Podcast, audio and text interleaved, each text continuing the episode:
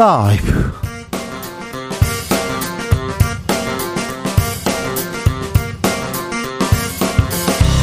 2023년 3월 28일 화요일입니다. 안녕하십니까. 주진우입니다. 더불어, 더불어민주당이 당 지도부 개편에 나섰습니다. 바른 쇄신이냐, 반전 없는 그림이냐, 엇갈림 평가 나오고 있는데요. 사, 당 소통, 그리고 단합, 실마리 풀 수 있을까요? 민주당은 이재명만 보이고 왜 정책은 보이지 않는지 이 문제도 물어보겠습니다. 민주당 신임 정책위, 정책위 의장 김민석 의원에게 들어봅니다.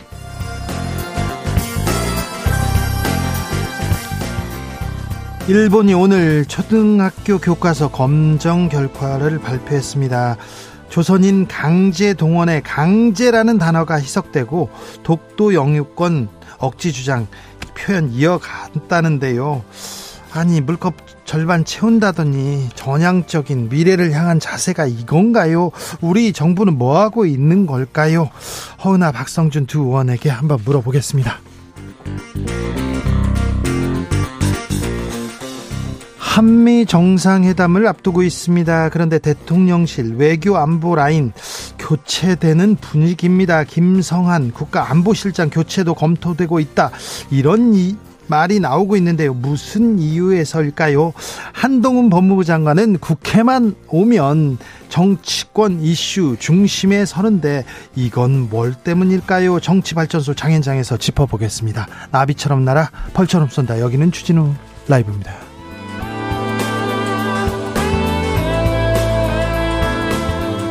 오늘도 자중차에 겸손하고 진정성 있게 여러분과 함께 하겠습니다.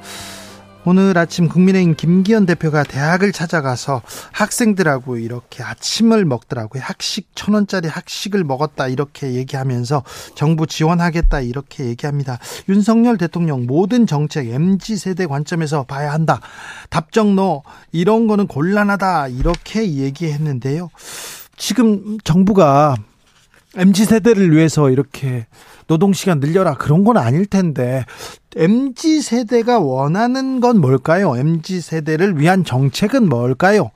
뭘 잘못하고 있는 걸까요? 이런 얘기 한번 같이 생각해 보겠습니다. 샵 9730 짧은 문자 50원, 긴 문자는 100원이고요.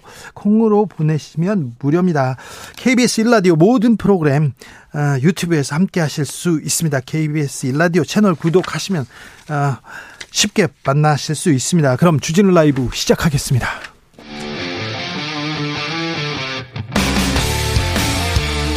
탐사보도 외길 인생 20년. 주 기자가 제일 싫어하는 것은?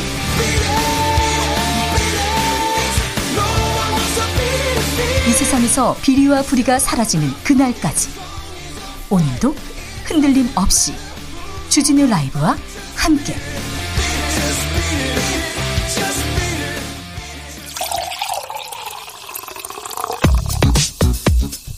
진짜 중요한 뉴스만 쭉 뽑아냈습니다. 주스.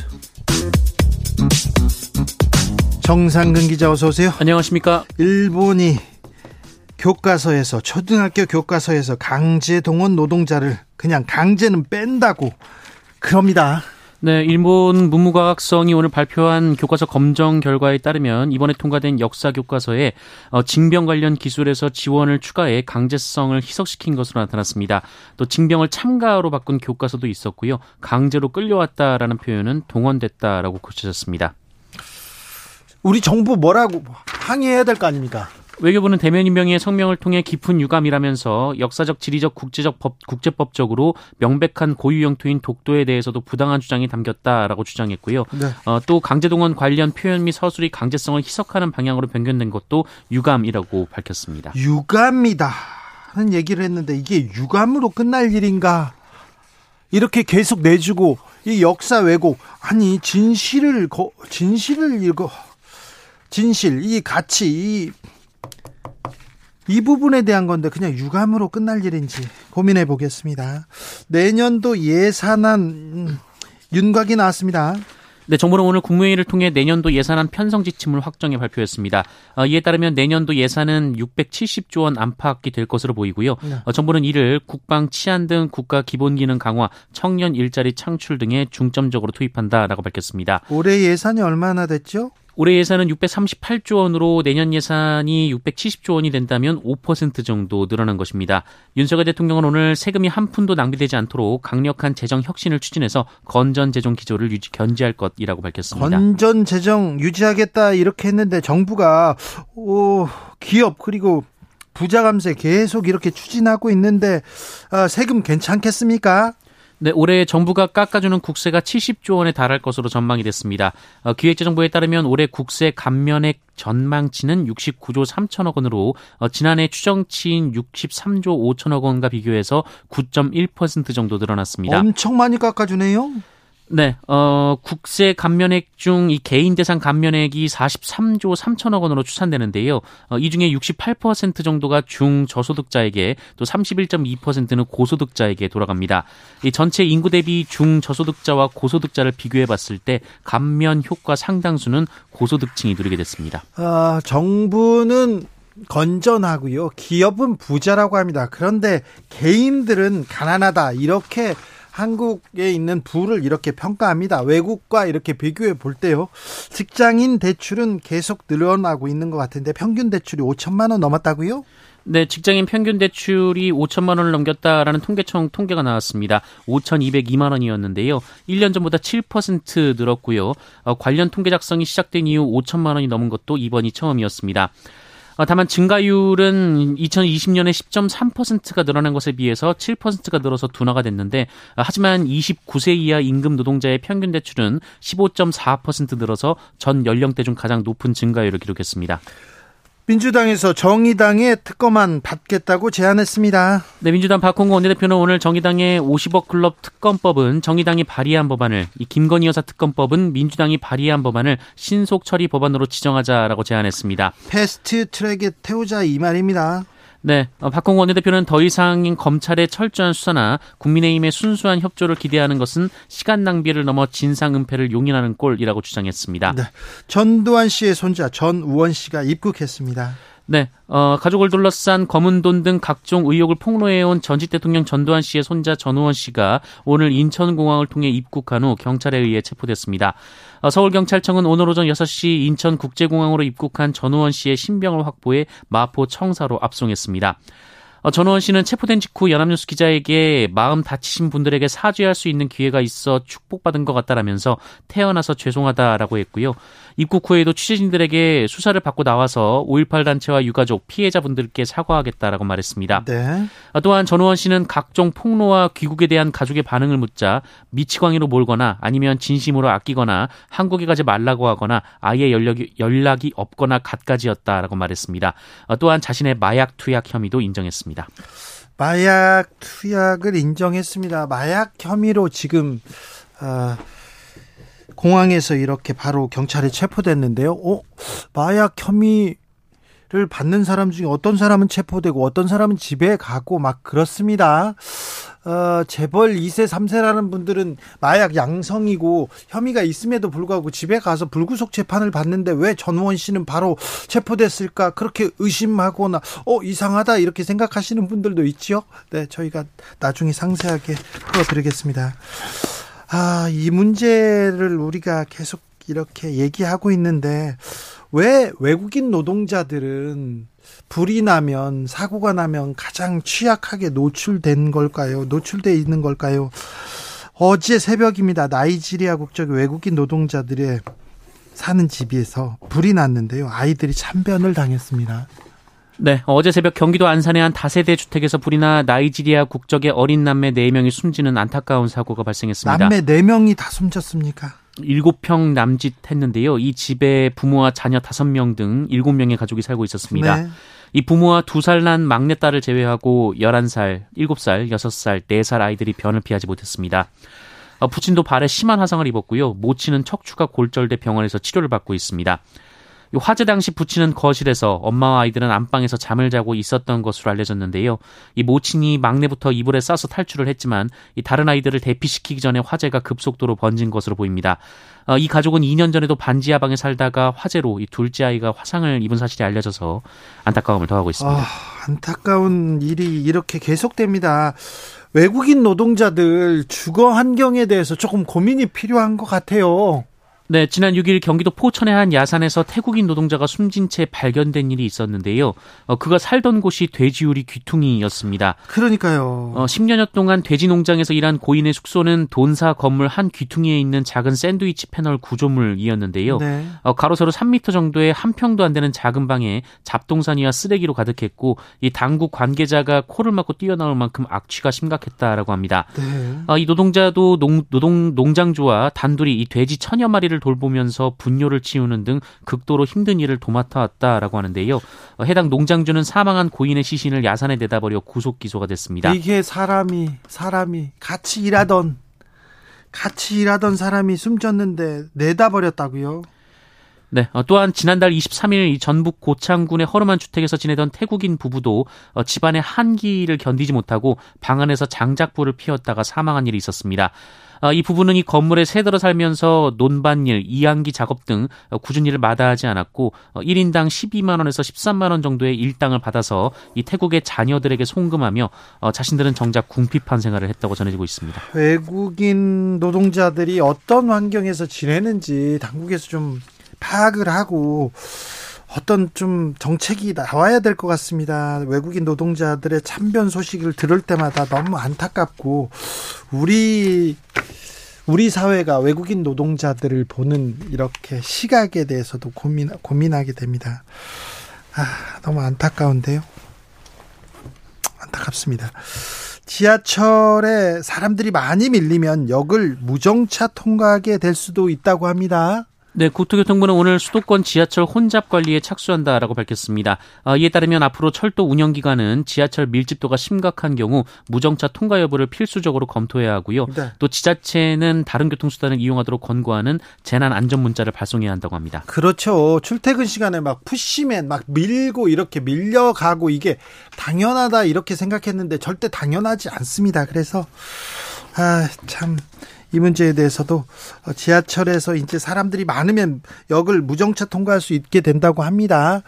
아, 아까 제가 우리 정부 그냥 유감으로 끝날 일 아니다. 일본에 뭐라도 해야지 이렇게 얘기했는데 외교부에서 일본 총괄 공사를 초치해서 외국 교과서에 대해서 항의했다고 합니다. 총괄 공사 그러니까 공사를 불러서 서울 외교부 총사를 불러서 이거 잘못했다 이렇게 항의하는 건데 이게 공사를 불러서 될 만한 일인지 여기에서 대사한테 그리고 일본 정부한테도 얘기를 해야죠. 너 준엄하게 꾸짖어야죠. 유감이라니요.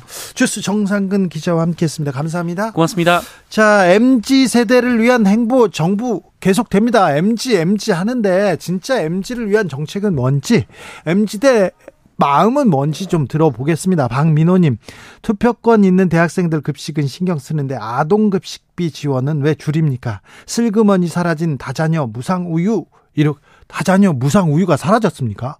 아, 그렇군요. 아동급식비가 줄여들었습니까? 그렇군요. 0147님께서 만약 제가 MG라면요. 반의 반값 등록금, 무료 학식, 주 32시간 근무, 최저임금 50% 인상, 저렴한 내 집 마련 정책 하고 싶습니다. 얘기하시고요. 네. 최지영님께서 MG한테 돈을 좀 줬으면 해요. 마음껏 놀으라고요. 그러니까요. 중국에서는 휴가도 준다지 않습니까? 그런데 우리는 일을 더 하라고 하니 이게 참 1220님 MG 일단 MG라고 부르지 말아주세요. 586 X세대 MG세대 이렇게 세대를 가르는 용어 듣기 싫습니다. 얘기합니다. 1340님께서는 MG 정책은 아니지만 부자 세금 깎지 말고 50만원 100만원 높은 이자에도 빌리는 분들 좀 이자 지원이라도 해주는 게 좋은 정책 아닐까요? 얘기하십니다. 주진우 라이브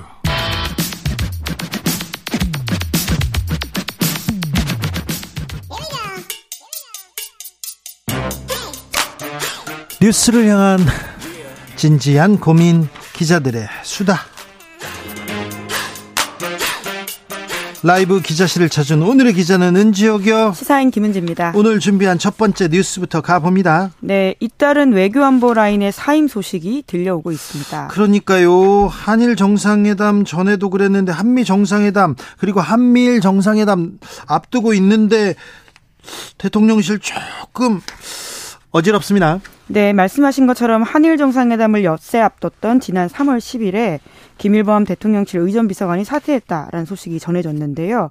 외교에서는 아무래도 의전이 가장 중요한 프로토콜이지 않습니까? 네. 게다가 대통령실이 강조하기에도 12년 만에 재개된 셔틀 외교의 첫 발을 떼기 직전이었던 상황이었었는데요. 그것의 핵심 업무를 맡았던 이의 사퇴 소식이 이례적이다 이런 말들이 많았었습니다. 아무래도 왜 사퇴했냐라고 하는 것이 가장 관심일 수밖에 없는데요. 이에 대해서 대통령실에서는 이제 경질이 아니다라고 밝혔거든요. 그러니까 김 비서관이 지난해 3월 인수위부터 업무를 계속했기 때문에 피로감이 있었다라는 식의 설명을 했습니다. 1년 만에 바뀌면 빨리 바뀌는 거잖아요. 다른 사람들은 다 있는데 뭐 피로감 다른 사람들은 피로감 없습니까? 그런데 네. 좀 이상한데요. 네, 왜냐하면 바로 그렇다고 다음 사람이 있는 게 아니라요. 한동안은 선임행정관이 직무대리를 맡아서 대응했기 때문에 네. 공백이 느껴질 수밖에 없는 상황인데 선임행정관이 어떤 사람입니까? 예, 선임행정관은 예, 같이 지금 대통령실에서 일하고 있는데요. 구체적으로 이름은 제가 다음에 확인해서 네, 네, 이름 말고요. 아, 이 선임행정관과 아, 김건희 여사와 가까운 선임 행정관과 갈등이 있었다 이런 얘기도 좀 있었어요. 그냥 설입니다. 이거는 아직 밝혀진 건 아닌데 그 선임 행정관이 의전 비서관 역할을 합니까? 아니요. 의전 비서관실의 선임 행정관이 대리 아. 역할을 한다라고 하는 것이어 가지고요. 그렇습니까? 예. 그, 그 직책상 첫 번째 자리에 있었던 사람이 이제 두 번째 자리에 있던 사람의 자리를 대리해서 어, 거꾸로 말씀드렸네요. 두 번째 자리에 있던 사람이 백업을 한다. 이렇게 이해하시면 됩니다. 외교 비서관은 왜 교체됐어요? 네, 이번에도 이제 밝히기로는 이제 개인적인 이유 그리고 굉장한 경우에 시달렸다라고 하는 것인데요. 뿐만 아니라 이제 특히 이 자리는 외교부 출신들이 돌아가면서 하고 있기 때문에 외교부 인사에 맞춰 가지고 정기적인 교체다 이렇게 밝히고 있습니다. 그런데 김성한 국가안보실장 경질설이 보도됐어요. 네, 오늘 아침에 동아일보에서 나온 기사인데요. 김성한 국가안보실장을 교체하는 방안이 대통령실 내에서 검토되고 있다라는 겁니다. 네. 네 특히나 이제 외교안보 정책 총괄해 왔고 대통령의 외교안보 과외 교사였다라는 식의 이야기들이 꽤 나온 인사이기 때문에 네. 이례적이다라는 말이 나오고 있는데요. 관련해서는 이제 대통령 부부의 어떤 문화 행사와 관련해서 미국 쪽에서 제안한 일정을 제대로 보고하지 않았다라는 식의 이야기가 나오고 있습니다. 국가안보실장 뭐뭐 뭐 어떤 좀 행보를 보입니까? 어떤 얘기 했습니까? 아, 네. 아무래도 이제 이에 대해서 대통령실에서는 오늘 공식적으로 부인을 했는데요. 하지만 오늘 원래 있었던 일정이 불참하면서 더욱더 좀 말이 나오곤 있습니다. 안보실장이요? 네. 외교부 제외공관장 회의에 불참했는데 네. 물론 이에 대해서 대통령실은 김 실장이 외교부 행사에 불참한 건 대통령 주재 국무회의에 참석했다 했기 때문이다. 이렇게 밝히고 있습니다. 그렇습니까? 대통령이 제외공관장 회의에 아, 네. 맞습니다. 알겠습니다. 아, 저희가 좀 더 물어볼게요. 어수선한 국가안보실 그리고 외교 안보 라인에 대해서요. 다음 뉴스로 가보겠습니다. 네, 학교 폭력 사건에서 가해자 불복 신청이 두 배 더 많다라고 합니다. 아, 그러니까 가해자들이 훨씬 더 적극적으로 나선다 이렇게 봐야 되겠네요. 네, 피해자보다 가해자의 불복 신청이 두 배 더 많다 이렇게 이해하시면 되는데요. 학교 폭력이라고 하는 게 문제가 발생했을 때 처음에 이제 학교 내 처분이 있고요. 여기에 대해서 불복하게 되면 교육청에 행정 심판을 청구할 수 있습니다. 네. 그것도 이제 받아들이지 않을 경우에는 소송으로 가게 되는 건데요. 교육청까지 갔던 행정 심판 자료를 정의당 이은주 의원실에서 분석했는데 해봤더니 가해 학생이 피해 학생보다 훨씬 더 어, 좀 의를 제기한다 이 말이죠. 네, 이제 아무래도 이런 것들이 정순신 변호사 사건처럼 보이게 하는 지점들이 꽤 크기 때문에 더 주는 함의가 크다라는 생각이 드는데요. 정순신 변호사 아들의 말은 정말 충격적이더라고요. 네, 그렇죠. 이제 이게 이것도 국회 자료를 통해서 나온 이야기인데요. 학교 폭력 사건으로 강제 전학 조치를 받은 뒤 받은 첫 교내 상담에서 장난처럼 하던 말들을 피해 학생이 학교 폭력으로 몰았다라고 주장했다. 자기가 합니다. 피해자라는 거잖아요. 뭐 그렇게 들리는 말인데요. 우선은 네. 전혀 반성하지 않았다라고 보면 될 것 같습니다. 네. 자신의 기숙사방에 피해 학생이 너무 자주 찾아와서 남자들끼리 하는 비속어를 쓰며 가라고 짜증냈던 사건이 발단이 됐고 이후에 피해 학생이 평소에 허물 없이 장난처럼 하던 말들을 모두 지속적인 학교 폭력으로 몰아서 학폭위에 해부됐다라는 식의 주장을 했다고 합니다. 자기는 잘못 없다는 거 아니에요? 네, 이제 그리고 더 문제가 되는 것은 이러한 상담 이후에 이런 학교 폭력 기록이 삭제됐다라고 하는 것인데요. 이게 문제죠. 네, 그렇습니다. 물론 2차, 3차 상담 같은 경우에는 대입 관련된 것이었다라고 하고요. 4차 상담은 반성 여부와 앞으로의 자세와 관련된 상담이었다라고 하는데 이후에 이런 삭제가 있다 보니까 지금 특히 민주당에서는 아버지의 위력이 혹시 강제된 게 아니냐라는 의혹도 제기하고 있는 상황입니다. 그렇죠. 아버지가 검사가 아니었으면 아버지가 힘 있는 사람이 아니었으면 이렇게 학교 보고서가 작성되진 않았을 텐데 그렇게 생각하는 분들이 많습니다. 네, 물론 학교의 자율성을 믿고는 있는데요. 지금 상황이 그렇게 투명하지 못한 것으로 보입니다. 네, 투명해 보이지 않아요. 음. 선생님 좀 이상합니다. 반포고등학교인가요? 네, 네, 그렇습니다. 네. 2019년 3월에 있었던 네. 일이고요. 예, 민사고도 그렇고 반포고도 그렇고요. 좀 이상합니다. 네. 네. 아, 학폭 피해자들이 다양한 폭력을 당하고 있어요. 네, 이제 그게 또 동시에 일어난다라고 하는 것인데요. 사실 언어 폭력만 일어나거나 일방적으로 따돌리거나 이런 것이 아니라 언어 폭력을 행사하면서 신체 폭력이 일어나고 따돌리면서 신체 폭력이 일어난다. 이렇게 이해하면 될 것으로 보이는데요. 그렇죠. 네, 어제 한국교육개발원에서 발표했던 자료입니다. 2022년 1차 학교 폭력 실태 조사 분석 보고서인데 지난해 학교 폭력 피해 당했던 학생 절반 가운 가까운 학생들이 그 복수의 학교 폭력을 당했다 이렇게 이야기했다라고 하는데요. 여덟 네. 가지 유형이 있거든요. 언어 폭력, 신체 폭력, 집단 따돌림, 사이버 폭력, 스토킹, 금품 갈취, 강요, 성폭력 이런 것들인데요. 네. 두개 이상 당한 게 절반 가깝다라고 합니다. 어, 3월입니다. 신학기인데요. 어, 학년이 바뀌거나 새로 입학한 사람들한테 이게 학교 폭력이 시작되고요. 이어집니다. 처음에 문제가 있으면 바로 선생님한테 아니면 경찰한테 어른한테 이렇게 얘기해야 됩니다. 기사를 봤는데 뭐 지방 간호대인데 간호대 선배들이 후배들을 이렇게 괴롭힌다, 군기를 잡는다 이런 얘기를 하는데 아니 무슨 학생한테 군기를 잡아요? 학생이 군인이에요? 이게 말도 안 되는 이 그 문화 문화라고 볼 수도 없어요. 잘못된 관행들이 이어지고 있는데요. 혹시 대학교에서 선배들이 괴롭히거나 고등학교, 중학교에서 괴롭힘이 누가 괴롭힌다 하면 선생님한테 찾아가야 됩니다. 아니면 선배한테 누구한테라도 얘기해야 됩니다. 혼자 끙끙 앓고 있으면 안 됩니다. 아, 내가 지금 얘기하면 더 괴롭힐 거 아니에요. 지금 얘기해야 괴롭히지 않습니다. 그 사람들 되게 비겁한 사람들이에요. 그래서 어, 어디에다가 누구한테 이르지 마, 하지 마. 그런 얘기 하잖아요. 그러니까 꼭 알려줘야 됩니다. 너같이 이렇게 누구 괴롭히면, 어, 더 크게 잘못될 거야. 이거 알려줘야 됩니다. 네. 아, 신학기인데 그런 기사가 나와서 참 안타까워요. 마지막 뉴스 만나볼까요? 네, 대만의 전현직 총통이 정반대 외교 행보를 보였습니다. 자, 대만의 정치 상황, 외교 안보 상황 참, 음, 앞이 한치 앞이 보이지 않는데 한 명은 중국으로 가고 다른 한 명은 미국으로 가더라고요. 네, 그렇습니다. 마잉주 전 대만 총통은 어제 74년 만에 대만 전현직 총통을 통틀어서 처음으로 중국을 방문했는데요. 네? 그리고 지금 현재 총통은 차잉잉원이거든요. 우리한테 익숙한 얼굴인데 네. 내일 이제 중미 국가를 가는데 그 중간에 미국을 들릴 것으로 보입니다. 자, 미국 자, 친미파가 있고 친중파가 있어요. 대만은 이렇게 싸우는데 총통 선거 앞두고 지금 이런 거죠? 예, 내년 1월에 선거가 있는데요. 미중의 대리전이 좀 본격화되는 모양새인데 국내 정치적인 요소가 국제 정치적으로 되고 또 국제 정치적 요소가 국내 정치 영향을 미치는 좀 좋지 않은 순환의 고리에 들어가 있는 것으로 보입니다. 그 친중 어, 친중 친미이기도 하지만 대만의 독립 그리고 중국과의 관계 이런 것에 있어서 어떻게 할 것인가가 조금 더 핵심 쟁점으로 보이는데요. 마행주 전 총통 같은 경우에는 이제 바로 베이징을 간 건 아니고요. 자신의 지지자들과 함께 다음 달 7일까지 12일 12일 동안 중국에 있는데 12일이나 중국에 머물더라고요. 그리고 많은 그 많은 지지자들하고 같이 갔더라고요. 네, 네. 상해를 가게 되고요. 이제 거기 가서 이제 국부라고 할 수 있는 순원의 무덤에 가서 참배를 할 한다라고 했다라고 하고요. 뿐만 아니라 이제 마전 총통의 조상의 묘도 이제 후난성에 있기 때문에 거길 갈 예정이다라고 하는 것인데요.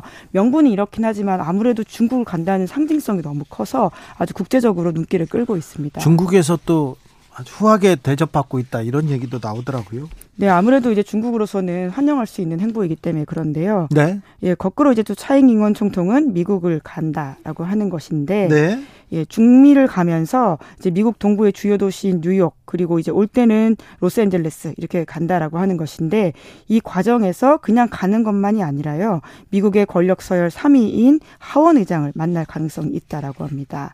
대통령은 안 만나고 그냥 하원 의장만 만나고 오는군요. 네 네. 뭐 하원 의장도 굉장히 영향력 있는 사람이고요. 그렇죠. 우리가 알고 있는 낸시 펠로시가 이제 과거에 하원 의장이었고 케빈 맥카시죠 지금. 예 바뀌었습니다. 네.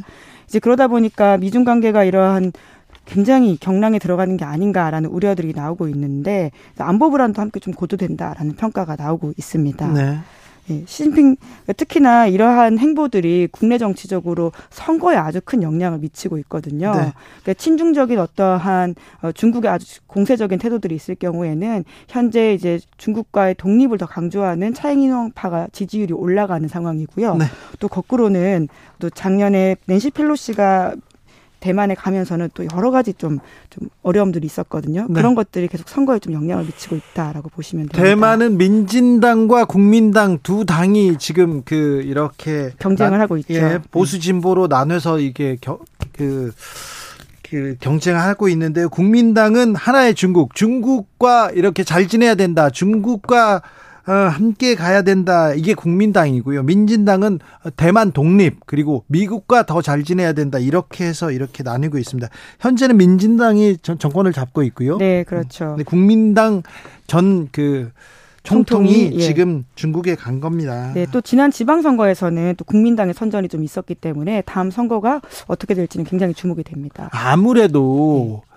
중국 과의 갈등, 이 안보 불안이 가장 큰 요소, 아, 선거에서 가장 큰 영향을 미칠 텐데, 아, 이거는 어떻게 될지. 네, 가까이 사는 우리로서도 굉장히 관심을 끄는 이슈이거든요. 그렇죠. 네. 우리한테도 직접적으로 연관이 있습니다. 네.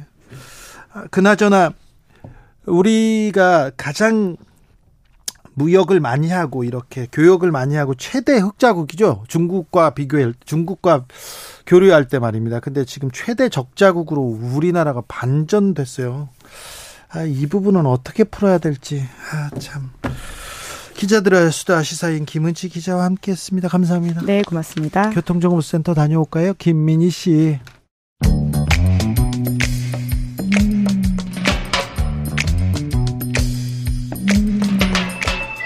오늘의 정치권 상황 깔끔하게 정리해 드립니다. 여당 야당 크로스 허가박과 함께 허가박당 여야 최고의 파트너 두 분 모셨습니다. 허은아 국민의힘 의원 모셨습니다. 네 안녕하세요. 국민의힘의 허은아입니다. 아, 더불어민주당의 박성준 대변인은 전화로 연결돼 있습니다. 네 안녕하세요. 반갑습니다. 어디세요? 제 지역구에 있어요. 네. 지역구에 네, 오늘 저 중구에 네. 우리 체육회장 취임식 있었는데 네. 끝나고 오는데 도저히 시간을 못 맞췄습니다 제가. 네. 아쉽습니다. 네. 뵙고 싶은데. 예. 그러니까 허은아이는 뵙고 싶었는데. 음, 알겠어요. 내 알 바 아닙니다. 네. 두 분이 보든 네, 뭐 보세요. 보고 얘기는 해야죠. 서로 서로 이렇게 대화는 해야죠. 허은아 의원님, 음, 어떻게 지내세요 요새? 네, 건강하게 아주 네, 잘 지내고 잘 있습니다. 박성준 의원님은 대변인 이렇게 계속 하시죠. 민주당에서는 예. 이렇게 당직을 개편했는데 어, 대변인으로는 또 계속 남으셨어요. 당직 개편 어떻게 어떤 의미가 있는 걸로 봐야 됩니까? 보통 이제 당직 개편 같은 경우는 이제 당 대표 취임하고요. 네. 어, 총선 전 한 1년 정도 어, 됐을 때 이제 당직 개편을 하면서 총선을 준비하게 되는데 이번은 조금 좀 빨랐습니다 생각보다. 아, 당내에 여러 이제 의견도 있었고 또 민주당의 새로운 어떤 변화도 필요하다는 목소리가 있어서 그걸 담아서 아, 이번 당직 개편은 크게 통합, 항평, 안정이라고 하는 부분을 강조하면서 아, 당내에 두루 어, 통합을 강조하고 좋은 분들을 어, 중용하면서 앞으로 가장 중요한 것은 아, 내년 4월 총선을 이겨야 된다라고 하는 데 있어서 조화를 이뤄서 목적을 달성하자는 데 있어서의 당직 개편의 의미가 있다고 볼 수 있습니다. 당평 조화 좋은 얘기 많이 하셨는데 허은아 의원님 예. 어떻게 보셨어요? 어, 좋은 말씀이시죠. 총선 이기자라는 목표는 여야 모두 할 것 없이 말은 그렇게 합니다만 걱정이 태산입니다. 우선은 어, 국민들께서 팟빵보다는 왠지 그 뭐라 그래야 될까 다른 빵을 더 좋아하는 것 같다라고 생각을 하신 거예요. 그 민주당 내에서 그래서 찐빵을 만들자라고 하는데 그 안에 팥을 친명계가 좋아하다 보니까 팥은 그냥 놓고 그러니까 안고라고 하는 공천권은 놓지 않고 어 사무총장 그대로 남긴 채 임명한 것을 봤을 때는요. 네. 그 MB 때 이방호 사무총장이 친박계 학살했었던 주도적인 역할을 하셨던 거랑 비슷하게 이번에도 어, 이재명 대표께서는 공천만은 놓을 수 없다라는 목소리를 내고 계신 것이 아닌가 싶어서요. 네. 총선 이기자라는 말뿐 아닐까라는 생각이 좀 듭니다. 아니 뭐 다 놓겠어요.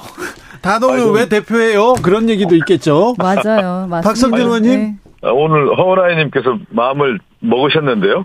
안 계시니까 예, 얼굴 안 뵈니까. 네. 예. 좋습니다. 그런데요, 박성준 의원님. 예예 예, 예. 어, 비명계 조응천 의원님. 음, 예. 이재명 대표가 스스로 물러나는 것이 근본적인 해법이다. 그러면서 어, 지명직은 전원 물러나야 된다 이런 얘기 하셨더라고요. 아, 저는 조홍천 의원님 좋아하고요. 그런데 좀 조홍천 의원님이 뭐 쓴소리 하시는데 좀 이번에 당직 개편하고 긴 호흡으로 좀 봐줬으면 좋겠어요. 아, 지금 이재명 당대표뿐만 아니라 이번에 새로 들어온 지도부에 정책위장 하는 김민석 의원님, 그리고 전략기획위원장의 한병도 의원님, 그리고 수석대변인의 권채승 의원님 몇 면을 봤을 때 그야말로 조화를 이루고 당을 위해서 통합을 이뤄서 우리의 어려운 문제들을 극복하면서 하나된 힘으로 만들어가자는 데 있어서의 인물들 아니겠습니까? 그렇다고 보면은 아, 조홍천 의원님께서도 좀 긴 호흡으로 좀 지켜봐 주시 기 바라겠습니다. 네. 긴 호흡으로 지켜볼 수 없다는데요. 아, 아니 지금 단기 개편하고 예. 하루밖에 안 지났는데 뭘 더 요구를 합니까? 근데 사무총장 유임 네. 때문에 당직 개편이 좀 빛을 보지 못하고 빛이 아, 바랜 것 같긴 않아요. 합니다. 제가 뭐 허우라인 님께서 사무총장 가지고 얘기를 좀 하시는데 제가 이제 조정식 총장님과 같이 일을 하고 있는데 조정식 총장님은 오선 의원이시고요. 합리적이시고 그동안의 경력을 보면 뭐 대변인도 하셨고 정책위장도 하셨고 여러 일을 두루 섭렵하시고 가장 중요한 것은 당내 화합을 이룰 수 있는 적임자거든요. 중량감도 있고 그렇기 때문에 키 역할을 하는데 아, 당연히 사무총장으로서의 안정적 그러니까 당무의 안정성과 지속성을 이룰 수 있는 적임자가 누구냐 봤을 때 조정식 사무총장이라는 데에서는 저는 의의를 다는 분들을 거의 못 봤던 것 같습니다. 저도 개인적으로는 조 의원님 좋아하는데 네. 기본적으로 그 통합하려고 하면 상대방의 의견을 받아주는 게 중요하지 않습니까? 그 부분이 아쉽다라는 얘기죠. 지금 비명계 요구는 임명한 지도부 전원 사퇴하라 그 정도 수준을 요청하고 계시는 건데 그 탈색의 그한 줄기 희망이라는 것이 사무총장을 바꾸는 거지 않겠습니까? 그 지금 민주당 보니까 공간이 부위원장을 하게 되더라고요 사무총장이 네. 그렇다면은 친명계가 공천권은 놓지 않겠다라고 한다면 진정한 통합을 원하는 것일까라는 생각을 할 것 같습니다. 국민의힘도 예, 당직 개편을 했는데요. 저희도 마찬가지입니다. 네. 진정한 통합을 원하고 있습니까? 예, 통합을 원하죠. 국민의힘에서요? 네. 저는 원합니다. 네, 아, 네. 허나 의원은 그런데 국민의힘 지도부는요? 그 좀 의심할 만한 어좀 인사들이 있지요. 네. 똑같은 평을 저도 할 수 있을 거라고 생각합니다. 말뿐이 아니라 실제로 해야죠. 네. 국민의힘 정, 개편은 어떻게 보셨어요, 박성준 의원님? 정치 문화가 좀 다르죠. 국민의힘은 아, top-down 방식으로 누군가 한 사람이 해서 당 대표하면 지명대회처럼 그렇게 이루어지고 음. 그 윤핵관 중심의 인사들이 이루어지지 않았습니까? 그런데 이제 민주당 같은 경우는 bottom-up이 좀 많죠. 아, 당심을 받고 어, 그 가운데에서의 탄탄한 밑으로부터의 올라가는 그런 지도체제를 형성하는 정치 문화가 좀 다르기 때문에 일괄적으로 어, 국민의힘과 민주당을 비교해서는 안 된다. 그러니까 민주주의 시스템에 있어서는 민주당이 훨씬 앞서 있는 것이죠. 아, 비교를 비교할 바가 아닙니다. 둘 다 비슷합니다. 그리고 당직자 몇 사람 교체하고 또 어떤 계파로 바꿨느냐 해서 뭐 탕평하고 통합 같은 게 해결되면은 정말 쉽죠. 네. 일본 교과서 이제 초등학교 교과서를 이렇게 또 만드는데요. 강제 동원 피해자 근데 강제가 아니라고 합니다. 이, 아니, 물컵 절반은 채운다면서요. 언제까지 이렇게 저자세로 얘기해야 되는 건지 정부에서는 유감을 표명했더라고요. 허은하원님, 이럴 때는 좀 더 세게 얘기해야 되는 거 아닙니까? 그렇습니다. 네. 일본이 못된 버릇을 아직도 못 고쳐가지고 네. 이렇게 한일 관계를 망치고 있는 일본에 대해서는 확실하게 이야기해야 되지 않을까 하는 생각은 듭니다. 네. 박성준 의원님? 이건 예견됐던 거죠. 한일 관계의 오랜 역사를 보면은 가장 걸림돌이 됐던 건 뭐냐면 어, 독도 아니었습니까? 독도의 네. 영유권을 억지 주장하는 게 일본이었고 특히 일본의 역사 왜곡 문제가 크지 않았습니까? 그러니까 한일의 미래적 발전을 위해서는 이 문제를 명확하게 짚어야 되는데 일본이 과거 퇴행적으로 늘 왔었거든요. 그렇기 때문에 이번에 윤석열 대통령과 기시다 총리의 정상회담이 결국은 구려기기로 결과가 나오지 않았습니까? 그런데 일본은 다시 역사적 퇴행으로 돌아가고 있단 말이에요. 제가 이런 얘기를 지금 윤석열 정부에서 계속 그런 얘기를 하던데 컵에 반컵을 채우고 나머지 일본이 반을 채우는 것이다. 이렇게 외교를 얘기하는데 그렇지가 않아요. 외교는 같이 채우는 거예요. 한 주전자로 같이 채워가면서 만들어내야 하는 것이 외교지 누가 먼저 채우고 나머지 채우는 것이 외교가 아니다. 그러니까 외교의 관점을 잘 못 보고 있는 것 같아요. 그런 부분을 좀 계속 지적이 나오는 건데 이미 이것은 영토 문제라고 하는 독도 문제는 예견됐던 문제고 이것이 현실화된 거 아니겠습니까? 어, 이상규님께서 안고는 일본 말입니다 얘기하는데 아 팥, 팥속 예 어, 그렇게 감사합니다. 얘기합니다. 네, 네, 제가 제가 정정하겠습니다. 죄송합니다. 감사합니다. 네, 네, 네. 안고빵이라고 얘기하잖아요. 팥빵입니다. 팥빵. 팥빵입니다. 네. 네. 아니 저 허은하 의원님께 좀 하나 질의를 좀 드려야 되겠어요. 네. 아, 네. 지금 윤석열 정권에서 그 강제징용 해법에 대한 내용을 내놨잖아요. 근데 일본에서는 그 강제동원이 없다고 얘기하고 있지 않습니까? 그리고 거기에 대해서 국민의힘이라든가 대통령의 입장이 나와야 될 것 같고 후쿠시마 오염수 방류에 대해서 이해를 촉구했다라는 얘기도 있고 일본에서는 또 하나는 뭐냐면 수산물 수입에 대해서 허용해달라고 요구를 했다는 거 아니겠어요? 윤석열 정권은 이 문제에 대해서 명확한 답을 내놔야 되는데 그 답이 없어요. 그러면서 또 하나가 제일 중요한 독도의 문제. 이 문제를 윤석열 정권이 어떻게 하겠는지 대국민 메시지가 제대로 안 나오고 있다. 네. 답을 좀 주셨으면 좋겠어요. 저 지금 어떻게 할까요? 네. 독도로, 독도가 우리 땅인데 독도는 우리, 땅입니다. 네, 독도는 누가 뭐래도 우리 땅입니다. 그리고 질문 주셨던 것 중에서 뭐 확인되지 않는 질문들이 있기 때문에 그 입장을 말씀드릴 수는 없을 것 같습니다만 우리 정부가 전향적인 움직임을 보였던 거는 사실이고 그렇게 한 만큼 일본 역시 국내 정치적 유불리를 떠나서 잘못을 반복하지 말고 책임 있는 모습 보여야 한다. 그게 양국의 국민과 네. 미래 세대를 위한 기본적인 예의다. 라고 전 생각하고요. 일본이 언제는 책임 있는 자세를 보였습니까? 지금까지 안 했는데 갑자기 책임 있는 자세를 보일까요? 그 도대체 그 못된 버릇은 언제 바꿀지 모르겠습니다. 네. 그래서 저는 작정하고 한국 정부하고 한국 국민을 속이려고 하는 의도가 아니라면은요. 이번에 좀 어렵게 마련했던 물컵의 그 반, 그거마저 따라버리는 어리석은 행동을 하지 말아야 된다. 일본에게 저는 경고하고 싶습니다. 하루빨리 좀 나머지 반을 채우는 행동에 나서야 된다. 박성준 또 반복적으로 얘기하는데 물컵을 우리가 먼저 채워가지고 그 어떻게 보면 임준해달라고 하는 형태의 외교는 잘못됐다라는 거예요. 같이 채우는 거예요. 독도 문제도 그렇고 영유권 문제도 그렇고 강제 동원 문제도 그렇고 위안부 합의 문제도 같이 채워가면서 만들어야 미래가 있는 것이지 우리는 물컵 다 채우고 한 컵까지 채우려고 하는 그런 자세가 아니라 네. 같이 채워가는 것이 외교다. 외교의 본질을 윤석열 정권에서 지금 제대로 모르고 있다. 외교 정책이 없는 거예요, 지금요, 제대로 된. 네, 김대중 오부치 공동선언 의미마저 퇴색시켜서는 안 된다라는 생각들 국민들 하고 계시고요. 네. 우리 정부뿐만 아니라 한일 관계 개선 기대하는 양국 국민 모두한테 실망과 분노를 일으키는 행동은 하지 말아야 된다라고 생각합니다. 자, 허은하원님, 네. 국민의힘의 그 김재원 최고위원이 네네. 정광훈 목사가 천하 통일했다 이런 얘기도 하고 뭐 여러 얘기를 했잖아요. 당 내에서는 어떻게 봅니까?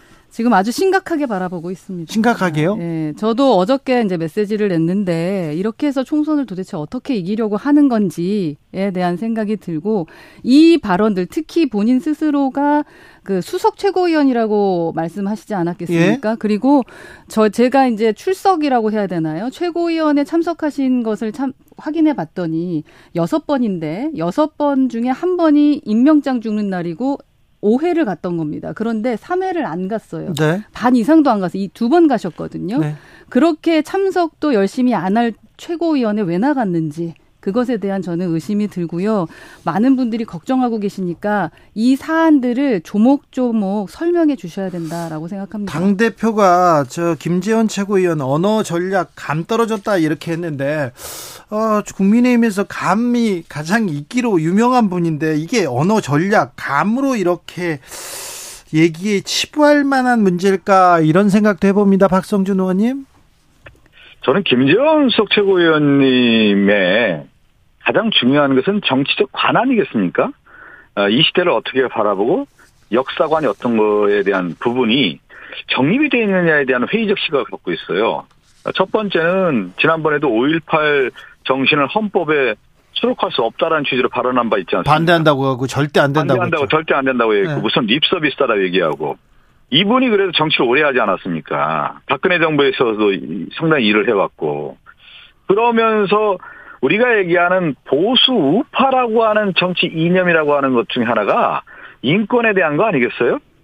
그렇지 않습니까? 네. 그리고 민주주의의 가치에 대한 거, 법치주의에 대한 것들이 있는 건데 정광훈 목사의 내용을 보면 민주주의의 가치라든가 기본 인권에 대한 부분이라든가 우리가 얘기하는 법치주의에 대한 부분이 우리가 생각하는 가치와는 좀 다른 것 같아요.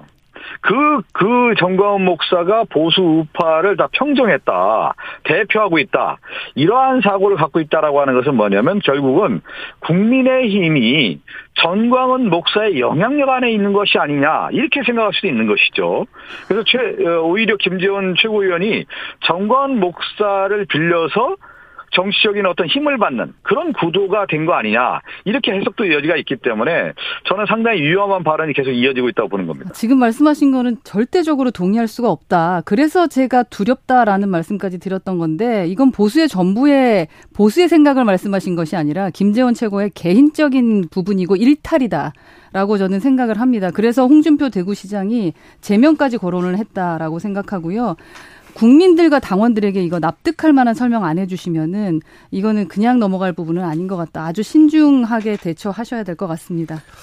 그 이제 국민의힘의 정체성이라고 할까요? 보면은 좀 비슷한 경향으로 가고 있어요. 과거의 패턴을 보면은 대선 국면에 있을 때는 보수 우파뿐만 아니라 중도층이라든가 청년층, 수도층, 수도권을 아우를 수 있는 선거 전략으로 가다가 선거 승리했을 경우에는 아주 극우적인 모습으로 퇴행하는 모습들을 그동안에 봐왔거든요.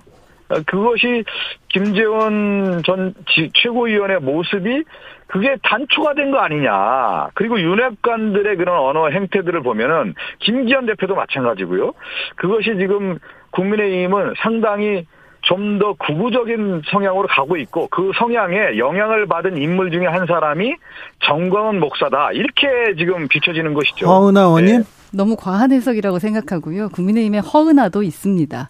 그리고 어, 개혁 세력들도 있고요. 또 다른 목소리 내시는 분들도 계시는데 지금 이제 이때다 싶어가지고 김재원 최고 하나로 그 보수당 자체의 이미지까지 망가뜨리는 것은 좀 자제해 주셨으면 좋겠고요. 저희가 그렇게 가지 않도록 제가 더 열심히 뛰도록 하겠습니다. 강대현님께서 반농담조로 하신 거를 막 심각하게 생각할 필요 없다고 봅니다. 이런 의견 내셨고요. 0013님께서 무슨 김도한 시대입니까? 천하 통일은 뭡니까? 아니면 고려가 후삼국을 통일한 겁니까? 이런 얘기도 합니다.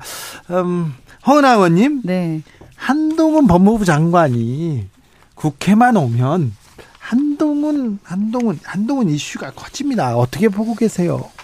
뭐 그만큼 좀 뭐랄까 셀 이제 정치 셀럽이 돼버리신 건가 정치 하는 셀럽이다. 네, 네. 생각이 좀 들고요. 그리고 좀 과할 정도로 민주당에서 좀 자극하고 있다라는 생각은 좀 듭니다. 민주당이 자극해서 지금 한동훈이 커지 이름이 값이 커집니까? 처음에 시작이 그러했었던 거죠. 처음 시작도 사실은 한동훈이라는 인물 자체를 좀 키워주는 역할을 한 게 민주당이라고 생각을 하는데요. 그 후에부터 조금 이제 자중시키면서 더 크지 않도록 노력을 하셔야 될 텐데 왜 이렇게 자극할까라는 생각이 전 개인적으로 솔직히 듭니다. 박성준 의원님? 뭐 민주당이 자극했다고 보기보다는요. 한동훈 장관의 정치적인 한복판에 들어온 것이죠. 어, 윤석열 정권의 어, 가장 실세라고 있는 법무부 장관을 했고 특히 윤석열 정권의 검사 독재 정권이라고 하는 민당의 비판에 있어서의 가장 중심 인물이 한동훈 장관이죠. 검찰을 장악했고 야당 탄압을 하고 있는 당사자가 아니겠느냐고 하는 부분에 대해서 우리가 비판하고 있지 않습니까? 그런 가운데 한동훈 장관은 법무부 장관이라기보다는 정치인의 모습으로서, 그러니까 윤석열 정권을 대항하는 정치인의 모습으로서 국회에 나와 있는 것이죠. 그렇다 보니까 정치적 전선이 아주 치열하게 전개되는 모습이고 한동훈 장관이 그 중심의 인물인 것이죠. 그러다 보니까 민주당 당연히 강하게 비판할 수밖에 그러니까 없는 제가 말씀드리는 네. 지점은 정치인의 모습으로 나타나게 자꾸 만든다라는 거죠. 예를 들어서 청담동 술자리 의혹 같은 경우에는 항의 차원에서 했던 방어적 차원 발언이라던가 뭐 여러 가지 문제들을 봤을 때 굳이 하지 않아도 됐었던 부분들에 대한 문제점들을 일으켰잖아요. 그렇게까지 하시는 이유가 뭔가요? 저 정말 궁금합니다. 먼저 한동훈 장관이 이제 그만큼 정치적 중심 인물로 들어온 거고요. 어, 정치적 쟁점이라고 하는 부분에 대해서 한동훈 장관이 법무부 장관이면서도 정치적 언어를 구사하고 있지 않습니까? 그리고 대립각을 충분히 세우고 있기 때문에 그래서 한동훈 장관이 이제 정치적인 어, 초점이 맞춰지는 것이죠. 그러니까 한 장관의 발언이 네. 다소 좀 불편하게 느껴지는 부분도 좀 있어요. 예. 그렇습니다만 그렇다고 해서 이렇게까지 탄핵 얘기를 지금 수시로 말씀하고 계시잖아요. 그렇게 하면서 자꾸 몸집을 키워주시는 이유가 뭔가요? 의원님? 오히려 한동훈 장관의 언행이 자꾸 탄핵 쪽으로 몰고 가는 거 아니에요? 아니죠. 한동훈 장관에 대해서 탄핵 문제 거론한 것은 민주당이 먼저입니다. 사실 확인해 보시면 민주당에서 먼저 늘 그렇게 하시거든요. 근데 그 탄핵 문제로 국민 관심을 끄는 것처럼 말씀을 해 가시는 거고요. 아니, 요즘에 요즘에 이렇게 보면은 한동훈 예. 장관의 언행을 보면 마치 탄핵을 좀 해주기를 바라는 쪽으로 좀 가고 있는 것 같아서. 아니 탄핵이란 말을 민주당 의원이 하기도 했잖아요. 그리고 뭐 정당... 하기도 하는데 네. 한동훈 장관이 오히려 그런 그런 어, 그 받아치는 걸 보면 네, 네 감사합니다 하고 얘기하는 것 같아요. 탄핵을 해주길 바라는 모습이에요. 그래서 자기의 정책 자산을 만들어가는 그런 모습 아닌가 싶어요. 어, 그렇죠. 탄핵이라는 단어가 나오면 한동훈 장관 항상 당당히 응하겠다면서 매우 좋아합니다. 저는 그 그거보다는 한동훈 장관이 지금 검찰에 대한 어떤 신뢰가 지금 국민들에게 잃어가는 과정에 있고 그 중심 인물이고 또 하나가 정순신 그 전 국가수사본부장 관련된 인사를 제대로 못했던 당사자 아닙니까? 그리고 어, 검찰의 수사권 조정과 관련해 있어서의 헌법재판소의 판결을 보면 유법 시행령을 하고 있는 초법적 시행령을 만들고 있는 어, 그 당사자가 한동훈 장관인데 이러한 것들을 볼 때 결국 이제 정치는 신뢰인데 네. 한동훈 정 장관이 권한을 너무나 지나치게 휘두르고 있는 것이 아니냐라고 하는 국민적 시선이 분명히 있는 것이죠. 이것은 네. 한동훈 장관 개인에게도 안 좋고 정권에게도 좋은 것은 아니다 이렇게 보고 있습니다. 네. 지금 박성준 의원이 지적한 부분에 네. 대해서는 한동훈 장관이 비판을 받거나 아니 장관이 법무부 장관이 헌법 재판소의 판결에 대해서 판단에 대해서 아니 저렇게 대답해도 되는 거야 이런 의구심을 가진 사람들이 많은데 민주당에서 한동훈 장관 어 뭐라고 해야 되나요? 잘 대응하고 있나 이 부분은 아니, 그런 생각이 들어요. 정치를 누가 뭐 키워준다고 키워지는 게 아니고 자신의 정책 내공이 있는 거고 일시적으로 어떤 정책 전선의 형성이 돼서 그것이 자산이 돼서 인물이 부각될 수는 있는데요. 네. 큰 정책 그 파고를 넘을 때는 자신의 정치적인 내공이 아니면 안 되는 겁니다. 근데 한동훈 장관이 과연 뭐 정치 무대에 이제 등장할지는 지켜봐야 되겠고 그러한 힘이 있는지 한번 봐야 되는 것이죠. 네. 지금까지 봐서는 어 그렇게 정책 자산이 있지는 않다 이렇게 판단하고 있습니다. 저는 개인적으로. 예. 어, 개인적으로 네. 정치인 한동훈에 대해서는 어떻게 생각하십니까? 허나 의원님께서. 는그 예, 예. 저는 한동훈 장관이 장관의 역할을 잘했으면 좋겠지 현재는 정치를 하지 않았으면 좋겠다라고 생각하는 사람이고요. 정치적 발언은 많이 하시죠? 정치적 발언을 하게 만든다니까요. 그러니까 제발 그러지 말고 장관의 역할을 할 수 있게 해주시고 만약에 한동훈 장관도 정치를 하고 싶으시면 이제 빨리 나오셔야죠. 네. 예. 여기까지 할까요? 한동훈 네. 장관 얘기는 네. 저, 저, 한동훈 장관 너무 키워주지 마세요 장관이라게. 아, 키워진다고 키워지는 게 아니라니까요. 자 오늘 박성준 의원이 전화로 하는 게 불리한 건지 좀 유리한 건지는 잘 모르겠습니다. 저는 저 주진우 앵커와 우리 허은하 의원님 얼굴 보고 하는 게 좋네요. 다음에 네. 하겠습니다. 네. 예. 자 지금 뭐 아, 안 오르는 게 없다 이런 얘기 합니다. 물값도 많이 올랐다고 하고 한 달새 7% 올랐다 이런 얘기도 있는데요. 전기 가스 요금 또 인상이 불가피하다 이런 얘기 나오는데 이게 이거 어떻게 해야 됩니까? 물가를 위해서 국민의힘 뭐 하고 있습니까? 그러게요. 그러니까 어려운 민생을 고려해서 사실 공공요금 인상하는 거 최대한 늦추는 것은 필요합니다. 그런데 이제 전 세계적인 그 물가 상승 이라던가 에너지 수급 불안 등이 그 그런 요인을 마냥 무시할 수만은 없다. 전기 요금, 가스 요금 오르면 서민들 어려운 사람들만 힘든데요. 그렇죠. 그 에너지 가격이 올라가면 모든 뭐 비용 상승하고 인플레이션 생기고 뭐 힘들어지는 거 왜 모르겠습니까? 그런데 이럴 수밖에 없는 것이 좀 안타깝다라는 생각이 들고요. 네, 박성준 네. 의원님 5초 주, 드릴게요. 아, 드릴까요? 아니, 이 윤석열 정권은 서민들 삶을 내몰라라 하는 정권이다. 됐습니까? 허은아. 아, 제가 일부러 문정권 얘기 안 했어요. 자, 허은아, 박성준 두 분 감사합니다. 네, 감사합니다. 감사합니다. 네.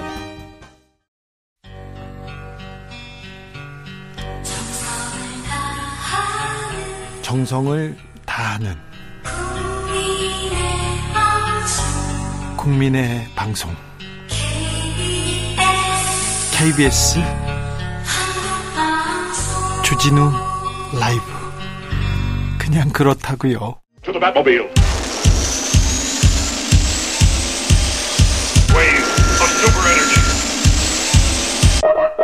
주기자의 1분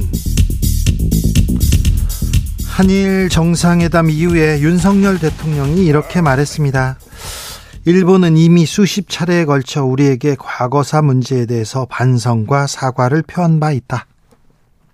한국이 선제적으로 걸림돌을 제거해 나간다면 분명 일본도 호응해 올 것이다. 물컵 절반은 일본이 채울 것이라 그런 의미인데요. 현실은 어떻습니까? 정말 그렇습니까? 일본이 초등학교 교과서에 일, 제시대에 벌어진 강제노동, 강제연행이라는 표현 대거 삭제하거나 일본 책임이 없는 것으로 모호하게 서술하기로 했다고 합니다. 현재 일본 초등학교 사회교과서에서는 이렇게 기술해요. 전쟁이 장기화되면서 다수의 조선인과 중국인이 강제로 끌려와서 공장, 광산 등에서 열악한 조건으로 혹독한 노동을 강요받았다. 그런데 내년 새 교과서에서는 강제로가 아니고요. 끌려와도 참여했다 이렇게 바뀐다고 합니다. 독도에 대해서는 현행 일본 초등학교 교과서 9종 모두 독도는 일본 고유의 영토이며 한국이 불법 점거하고 있다 이렇게 쓰여 있습니다. 한일 정상회담 이후에 일본 더 거침없이 역사를 왜곡합니다. 일본 정부의 몰 지성과 만행 규탄합니다. 그런데 우리 정부의 저자세 외교 비판하지 않을 수 없습니다. 항의조차 제대로 하지 못하는 현실 안타깝습니다. 부끄럽습니다. 이것이 걸림돌 제거입니까? 이것이 성의 있는 호응입니까? 이것이 물컵을 채우는 겁니까? 치우는 겁니까? 언제까지 지금은 곤란하다 기다려 달라고만 할 것입니까? 주기자의 1분이었습니다.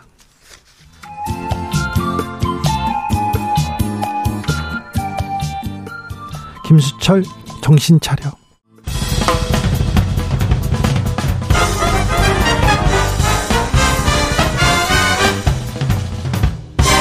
훅 인터뷰. 모두를 위한 모두를 향한 모두의 궁금증 훅 인터뷰 민주당이 당직을 개편했습니다. 이재명 대표 체포 동의안 표결 이후에 당내 개파 갈등 이렇게 드러났었는데요. 아, 이번에 단결로 단합으로 갈 수 있을까요? 물어보겠습니다. 김민석 신임 정책위 의장 안녕하세요. 네, 안녕하세요. 네, 오랜만에 뵙습니다. 그러게 말이에요. 네. 자, 김민석이 민주당 당직을 맡은 게 얼마 만입니까? 제가 정치에 다시 돌아온 게 뭐 18년이고 국회에 돌아와서 2년 지나서 지금 20년 정도 된 것 같은데요. 네. 근데 그 사이에 아, 국회의원으로 다시 컴백하기 전에 네. 아, 민주연구원장을 잠시 했었습니다. 예, 예. 민주원장 임기를 마쳤었죠. 네. 네. 의원으로서 당직을 맡은 것은 2002년도 서울시장 나가면서 네. 국회의원을 그만둔 이후니까 네. 21년 만이네요. 21년 만이네요. 자, 네. 김민석 그때 당시 서울시장 후보는 그때 벌써 재, 재선이었었나요? 삼선이었었나요? 어, 38대 그때 이제 32에 재선이 됐으니까요. 네. 예, 그때 서른두 나갈 때 재선이었습니다. 아 그렇습니다. 네. 서른둘에 네. 재선되고 그 다음에 민주당 서울시장 후보였죠. 차기 네. 대권으로 간다 이런 얘기도 많았는데 21년 만에 당직으로 돌아왔습니다. 자 김민석 정책위 의장 왜 필요하다고 생각했을까요? 왜 김민석이었을까요? 왜 임명됐다고 생각하십니까? 뭐 어, 전반적으로는 이번에는 좀 골고루 등용한다라는 기류가 있었던 것 같아요. 네. 당에서 설명하는 걸 보면. 네. 그러니까 뭐 비교적 다양한 분들을 한 것 같고 저는 뭐 그중에서도 흔히 이야기하는 개파색이 별로 없는 사람이었던 것에 속한 것이 아니었나 싶고요. 네. 그리고 정책위장에는 아무래도 뭐 사이에 제가 이제 뭐 연구원장을 하고 복지위원장을 하고 네. 전략 관련한 일을 해보고 뭐 등등 그런 것들이 좀 가만히 됐겠죠. 네. 민주당의 이재명만 보여요. 정책은 안 보여요. 이런 얘기 많습니다. 음, 사실 그런 면이 있었죠. 네. 그 사이에는 뭐 이재명만 보이는 것도 있고 또 여권은 이재명 때리기만 보이고 이제 이런 거지 않습니까? 네. 근데 이게 뭐 사실상 어 곧 이제 재판 국면으로 진행될 것이기 때문에 예. 김기현 대표가 당선된 다음에 이재명 대표를 찾아와서 만나는 모습을 보면서 저는 아 저게 이제 불가피한 국면 이동이 을할 수밖에 없다고 그 국민의힘에서도 생각을 했구나 저는 이렇게 느꼈거든요. 네. 왜냐면 이제 뭐 기소하고 수사하는 국면도 매일 그것만 할 수 없기 때문에 네. 재판으로 들어가면 재판 뭐 차근차근 진행하면서 나머지는 여야가 또 할 일을 해야 되는 거 아니겠습니까? 예. 그렇게 봅니다 저는. 그래요? 예. 이번에 민주당의 음, 당직 개편, 당직 개편을 보고 반명이라고 할 수 있습니다. 조응천 의원이 지명직 빼고 다 교체하는 게 맞다. 물러나라 이렇게 얘기했는데 어떻게 들으셨어요? 민주당의 의원이 백 몇십 명이 있는데 네. 어, 여러 가지 의견이 있을 수 있잖아요. 네. 그런 막소리를 내는 분이 있을 수 있죠. 네. 네. 그냥 아 그런 의견이 있구나 이렇게 또 듣고 그럼 되는 거 아니겠어요? 또 이번에 누구 누구가 뭐 들어간 건 잘못해서 또 이렇게 지적하는 소리가 또 나오고 있는 것은 아니고 하기 때문에 네. 균형 감각을 놓고 전체적으로 보면 뭐 별일이다 이렇게 생각합니다. 사무총장 안 바꿨다 방탄에 앞장섰던 한 사람이냐 이렇게 크게 이렇게 비판하는데 그 자리가 그렇게 중요합니까? 아니 뭐 대표를 안 바꿨다 하고 하는 불만도 있기 때문에 네. 아, 그건 뭐 있을 수 있는 얘기죠. 대표를 왜 바꾸지 그러냐는 분들도 있고 또 네. 사무총장 얘기도 있는데 사실은 저는 뭐 상징적으로는 사무총장이라는 게 총선 앞두고 흔히 얘기하는 공천 관련해서 중요하다고 얘기를 하는데 네. 민주당을 잘 아는 사람들의 경우에는 사실은 그렇게 꼭 동의하지는 않을 겁니다. 왜냐하면 이미 시스템 공천이 정착된 지가 선거를 몇 번 치렀고 네. 총장 외에 그 공식 기구 안에 사실은 뭐 연구원장이나 전략위원장이라든가 이런 등등의 포스트들이 같이 들어가기 때문에 네. 총장이 혼자서 옛날에 그야말로 혼자서 막 만지작 만지작 하던 그런 시절은 좀 죄송하지만 한 20년 전 얘기죠. 아, 20년 전에는 그랬는데요.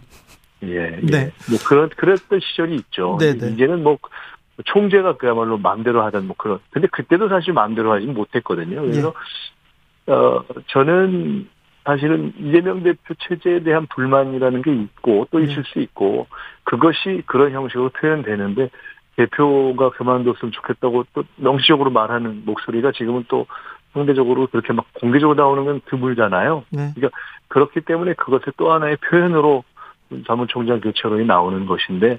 그 정도로 이해를 하면 되는 거 아닌가 싶습니다. 알겠습니다. 음, 이제 이재명 대표 재판이 시작됩니다. 그리고 아, 또 한두 건은 기소할 수도 있다 이런 얘기 나옵니다. 이제 아, 이재명 대표 재판을 받으면서 받으면서 민생 얘기를 해야 됩니다. 민주당은 정책을 계속 내놓고 국민들한테 호소해야 되는데 자 어떤 정책으로 어떤 어, 비책으로 이, 이, 이 현상, 이 현실을 탑, 그, 좀 극복해 나가실 건가요? 묻고 싶습니다. 우선, 국정이라는 건 정부 여당이 그래도 끌고 갈 책임이 있는 거지 않습니까? 예. 근데 제일 첫째는 지금 가장 큰 현안은 사실은 그 친일 외교로 표현되는 최근의 대일 외교가 예.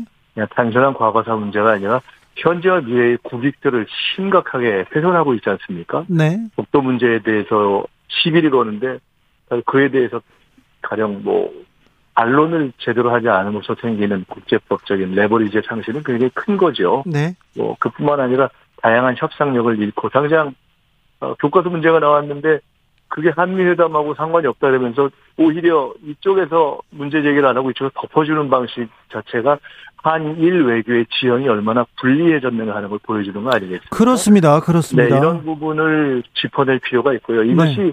마치 과거의 문제처럼 국민의힘에서 뚝딱 이렇게 넘어가려고 하는데 아주 현실적인 현재와 미래의 문제죠. 경제 문제와도 다 연결되어 있는 거고요. 네.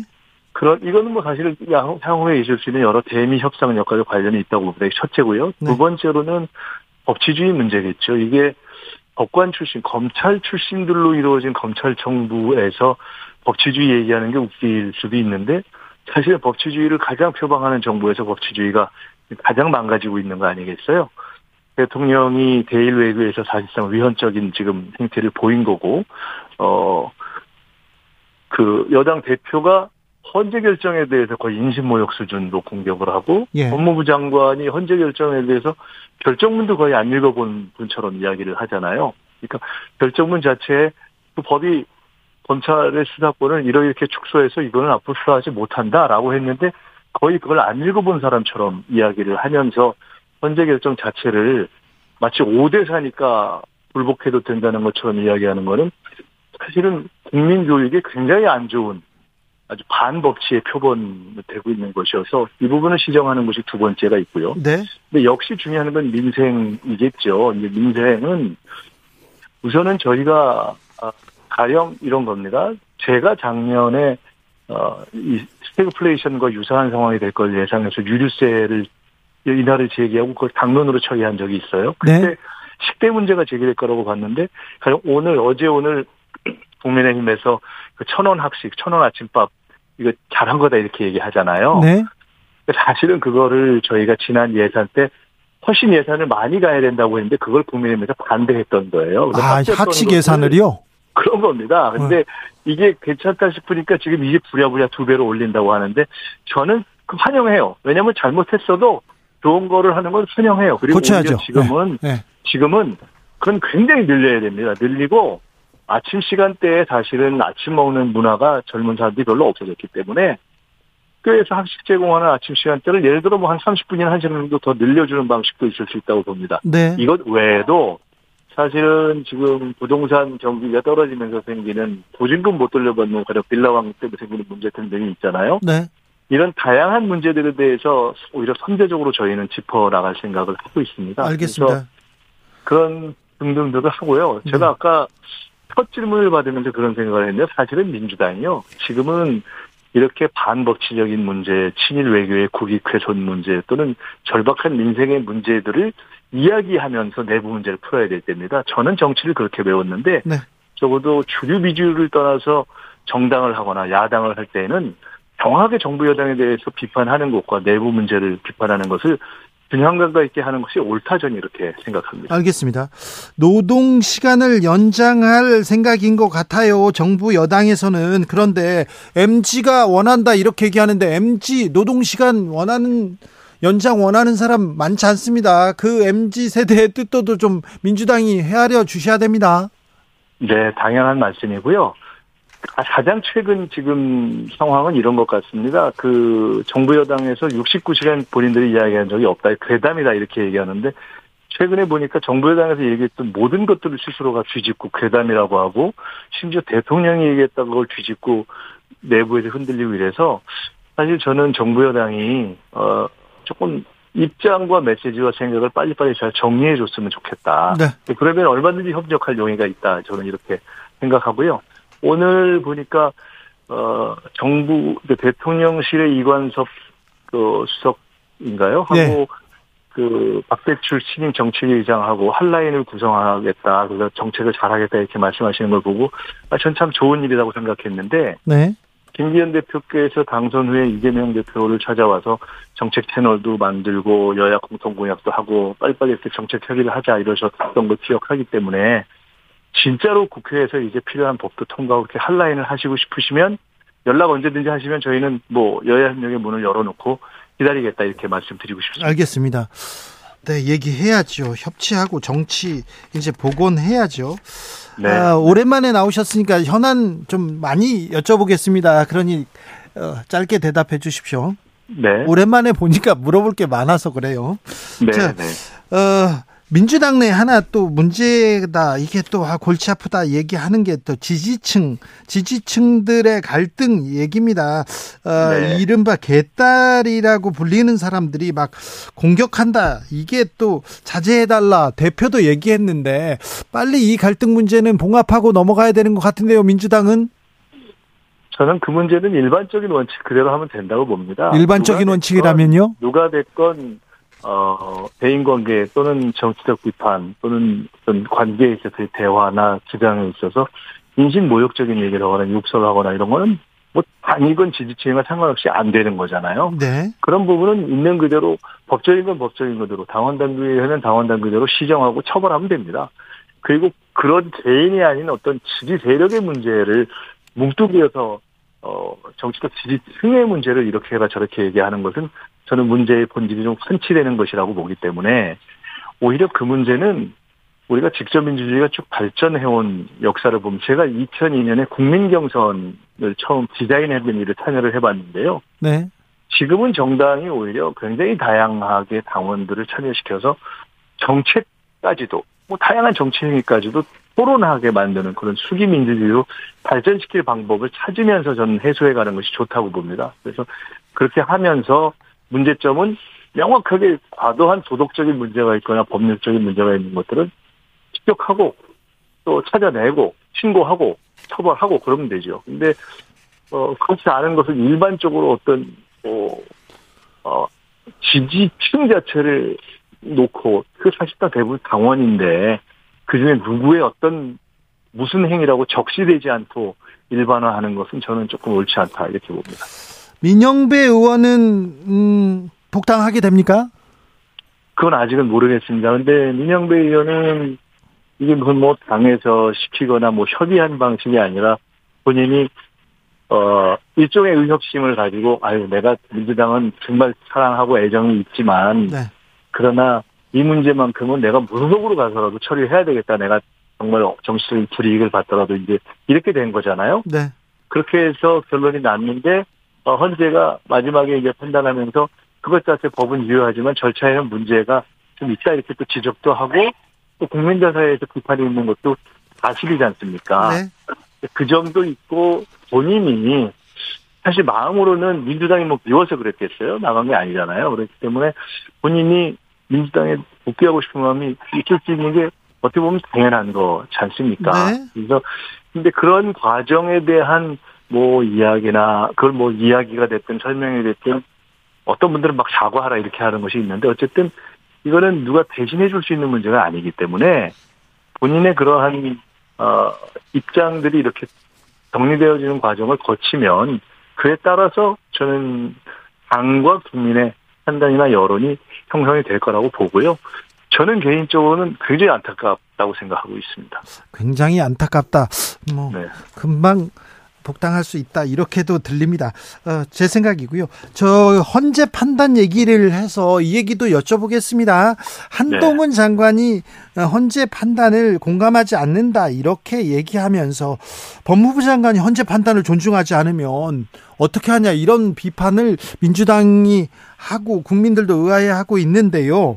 한동훈 장관에 대한 그 민주당의 생각은 어떻습니까? 탄핵으로 가는 겁니까? 저는 솔직히 한동훈 장관에 대해서 개인적으로 별 관심이 없습니다. 왜냐하면 한동훈 장관의 거치가 뭐 그렇게 중요한 그건 중요한 게 아니잖아요. 네. 한동훈 장관이 옳은 일을 하고 있느냐 아니냐, 네. 법무부 장관 다음 판단을 하느냐 이것이 중요한 건데 그것이 아니잖아요. 그러니까 김기현 대표가 어, 젠가 무슨 얘기를 하면서 재치혀로 국민을 속이는 법기술자는 탄핵해야 된다 이러길래 저는 한동훈 장관 얘기하는 줄 알았어요. 네. 근데 헌재 얘기한 거더라고. 제가 되게 황당하던데, 그, 아니, 헌재에서 명료하게, 그, 딴 사람이 막 밀어 등띠 밀어서 한 게 아니라, 한 장관 본인이 가서, 이거, 결론 내주세요 이런 거잖아요. 자신 있다고 얘기했잖아요. 근데 헌재에서 명료하게 아니라고 얘기했잖아요. 네? 이거는 이 법은 수사권 축소한 거다. 요거 요건 못한다. 그렇게 얘기했는데 그거에 대해서 어, 아, 난 그거랑 상관없이, 저희가 그거 하러 갈 때는 언제고, 상관없이 그냥 시행령 그대로 가겠다. 뭐 5대 4다. 아니, 그 법조 관념은 그 민주주의 관념은 5대 3은 충복 안 해도 되는 겁니까? 너무 황당한 얘기를 하고 있기 때문에 네. 솔직히 저는 한동훈 장관의 국어 실력을 의심합니다. 그렇습니다. 그래서 그 부분에 대해서는 네. 그냥 법적으로 잘못됐으면 잘못된 거를 정리하는 거죠. 법적으로 어 헌재의 판단을 구했는데 헌재에서 잘못됐다라고 했으면 시행령 고치는 게 상식이잖아요. 예. 그러니까 이게 예를 들어 뭐, 저, 우리가 법이 일반화된 경우 법의 본령은 상식이기 때문에 사실은 대한민국이건 미국이건 똑같이 판단했을 텐데 법무부 장관이 헌재에서 위헌 그러니까 이 저 주장 본인이 주장했는데 그것이 틀렸다라고 판단을 받고서 여전히 그 판단을 받은 시행령을 우기고 나아간다. 미국 가은 정말 제가 대한민국도 마찬가지입니다만 얼마나 웃겠어요. 그래서 저는 안 그러는 게 좋다고 봅니다. 법무부 장관이라는 것은 범죄도 따지는 사람이지만 그 명색이 일국의 장관이면 국민들이나 또는 학생들한테 아, 법이라는 정신이 이렇고 법은 이렇게 이렇게 지키는 것이 옳다라는 것에 모범이 돼야 되는데 이것은 법을 지키는 것이 아니라 말장난을 해가지고 법을 요리조리 이렇게 그냥 뭉개는 표본이 되고 있는 거 아닙니까? 근데 이렇게 하는 것이 뭐가 좋죠? 전 이해를 할 수가 없습니다. 그렇죠. 이해 못한다는 분들도 많습니다. 그런데 어, 그런데 어쨌든 한동훈 장관은 정치권에서 계속 이름이 오르내립니다. 정치권에서요. 음, 뭐 그거는 뭐 관심 있는 분들이 말씀하실 일이고 네. 또 사실은 본인이 이러이러한 것이 잘못이지 않느냐 하면 어, 시행령 문제에 대해서 또는 헌재의 결정에 대해서 따를 것인가 말 것인가 이걸 답하면 되는 겁니다. 네. 근데 네. 많은 비판 중에 아 당신이 이거는 정말 잘못됐으니까 이건 물러나야 될 일이다. 네. 탄핵될 만한 일이다. 이런 얘기가 있을 수 있죠. 네. 근데 어 그게 본질이 아니잖아요. 네, 네. 적어도 그 문제의 본질에 대해서 답을 하고 그런데 꼭 이럴 때 보면 어 이 문제로 치환해가지고 이렇게 가려고 하는 자세는 저는 바람직하지 않다고 봅니다. 다시 말씀드리지만 네. 저는 한 장관 거치에 별 관심이 없습니다. 개인적으로 보통은 사퇴 얘기가 나오는데 이 정도면 알아서 창피해서 사퇴를 하는 게 속내죠. 근데 저는 뭐 굳이 제가 지금 어, 당의 입장은 나중에 정해져서 정해질 수 있으나 저 개인으로는 별로 뭐 그런 얘기를 지금 하고 있는 것이 아니고 예, 예. 이것은 그럴 정도 수준의 창피한 일이다. 그리고 네. 창피와 안 창피를 떠나서 법대로 해야죠, 이제는. 네. 판단이 났으면. 왜 그걸 안 한다고 하죠? 알겠습니다. 네. 법무부 장은 법대로 해라. 네, 알겠습니다. 김재원 예. 최고위원이 전광훈 목사가 우파 천하 통일했다 이런 얘기했는데 이 발언은 어떻게 들으셨습니까? 최고위원이요? 무슨 최고위원? 김재원 최고위원이요. 아, 우, 저, 죄송합니다. 제가 그 국민의힘. 맥락을 정확히 알고 있지 못해서 전광 전광훈 목사가 우파 천하 통일했다 이런 얘기를 하셨고 긍정적인 의미의 천하 통일을 하셨다는 건가요? 그렇죠. 우파를 전광훈 목사가 이렇게 김재원 우리 최고위원께서 네. 제가 직접 들은 말씀이 아니라서 논평하기는 어려운데 네. 지난번에 5.18 발언도 네. 이렇게 하셨다가 또 여권 내에서 조금 비판받으셨죠. 네. 혼나서 또 거두고 이러는 과정들이 있기 때문에 예. 그 말씀을 제가 뭐 꼭 논평해야 되는지 근데 정말로 긍정적인 의미에서 전광훈 목사께서 천하 통일을 했다 이렇게 말씀하셨다면 그렇게 천하 통일된 우파에 속하기를 떳떳하지 않다고 나가려는 분들이 꽤 많아질 걸로 보입니다. 알겠습니다. 네. 아, 또 그렇게 보시는군요. 네. 정황훈 목사가 우파 진영을 전부 통일했다. 광화문이 우파 진영에게도 민주노총에 대항하는 활동 무대가 됐다. 이런 얘기를 했는데, 아, 네, 물어봤습니다.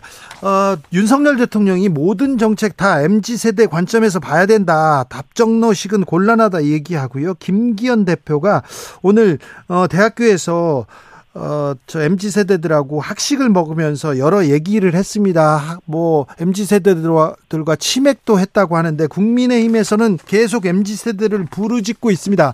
민주당이 MZ 세대한테 하는 정책 그리고 목소리가 있습니까? 제가 아, 다음 주 조금 지나고 나면요. 네. 민주당이 앞으로 어떻게 젊고 새로운 정책들을 펼쳐나가고 준비할 것인지에 대한 이른바 뉴 민주당 플랜에 대한 준비 계획을 설명 드리는 준비를 해서 말씀을 드리겠습니다. 근데 우선 조금 전에 학식 얘기가 나왔으니까 그것만 말씀드리자면 처음에도 그 지적을 했는데요. 네. 천원 학식 문제는 어 저희들이 처음에 굉장히 문제의식을 갖고 있었던 건데 어, 그 부분을 이제서라도 네. 어, 긍정적으로 하시니까 아주 좋다고 보고요. 다만 그걸 보면서 이런 생각이 하나 듭니다. 그 최근에 양국관리법 같은 경우가 지금 이제 쟁점 중에 하나가 되고 있는데요. 네. 천원 학식도 따지고 보면 천원 학식, 뭐 천원 아침밥 저게 이른바 흔히 이야기하는 시장 원리에 100% 맞는 건 아니죠. 예. 그렇지 않습니까? 네. 밥값이 3천원, 4천원 이상 하는 거를 이런저런 지원을 해서 그렇게 가격을 떨어뜨린다는 것이 흔히 이야기하는 시장 원리 만능론으로 보면 안 맞는 거지만 이게 그만큼 경제가 어렵고 물가가 어렵고 청년들이 어렵기 때문에 필요한 정책인 것이어서 적절하다고 볼 수도 있고 더 하라고 저희도 얘기하는 거잖아요. 네. 양국관리법도 그런 측면이 있는 거죠. 그래서 네네. 더 나은 전체 방향을 위해서 시장에 적절한 작용을 가하는 것인데 네. 천원 아침밥 그거는 당장 조금 뭐가 될 것 같으니까 훌륭하다고 얘기하면서 양국관리법은 반시장적이라고 얘기하면 스스로 한 일들에 대해서 네.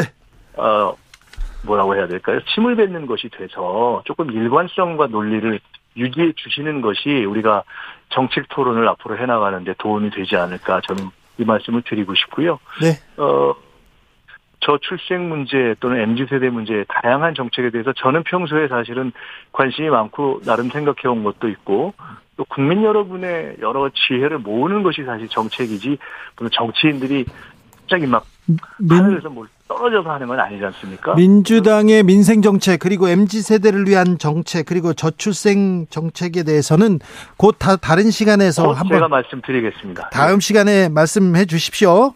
네. 김민석 더불어민주당 신임 정책위 의장이었습니다. 감사합니다.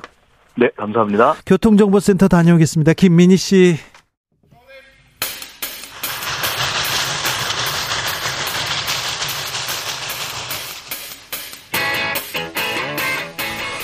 오늘도 열심히 돌아가는 여의도 정치 발전소 험한 전국 장씨 두 사람이 다리가 돼서 대한민국을 널리 이롭게 해 보겠습니다. 정치 발전소 장현창. 정치 평론계 최고수들입니다. 장성철 공론센터 소장 어서 오세요. 네, 안녕하세요. 반갑습니다. 장윤선 정치 전문 기자 어서 오세요. 네, 안녕하세요. 네, 봄이 왔어요. 근데 네. 봄이... 오, 윤중로의 벚꽃이 쫙 폈어요. 어, 이번 주말에 같아요. 오셔야 돼요. 네? 이번 주말에 오셔야 돼요. 그래요? 아, 이미 네. 많이 와 있던데. 이번 사람들. 주말에 오셔야 진짜 만개한 벚꽃을 보실 아, 수가 있다. 네. 그렇구나. 봄이 네 벌써 와버리고 가고 있어요. 벌써 벚꽃이 지고 있다 이런 얘기도 에이. 하는데 아, 예전보다 예상보다 빨리 온 벚꽃철. 네. 어떻게 보내시는지 정치권은 뭐 아, 이분 얘기도 해야 돼. 이분도 빨리 오셨어요 생각보다. 전두환 씨전 어, 손자 전두환 전 아, 전두환 씨 손자죠 전우원 씨가 아, 입국해서 체포됐는데 어떻게 보셨어요? 저는 사실 뭐 그날 마지막에 이제 막 마약 먹고 쓰러지고 뭐 죽었다 살아났고 뭐 다시는 뭐 비판 안 할 거고 이래서 아, 이 친구가 멘탈이 많이 흔들리는구나 네. 이렇게 생각하고 혼자 있다가 너무 외롭게 있다가 그래도 엄마가 또 가서 조금 달래고 했나 이런 생각이 좀 들었는데 어찌됐든 오늘 귀국해서 한 발언들을 종합을 해보면 진정성은 있어 보여요. 그리고, 그리고 이제 그, 뭐 그가 하는 말들. 네. 네, 네. 어 저는 상당히 이제 그 가슴을 때리는 발언들이 있다고 생각을 네네. 하고 네. 그 사과하고 싶다는 음, 진정성은 저는 높이 평가합니다. 그 집안에서 처음이에요. 네. 네. 음, 막대한 부를 물려받을 가능성이 높았잖아요. 네. 근데 그런 것들을 거의 포기하다시피 하고 할아버지, 아버지, 가족들이 못한 국민에게 사과하고 반성하고 성찰하고 회개하는 모습을 하겠다라는 것은 네. 우리가 인정을 해줘야 하는데 나이가 젊잖아요. 그래서 마약이라는 거기서 좀 벗어나서 네.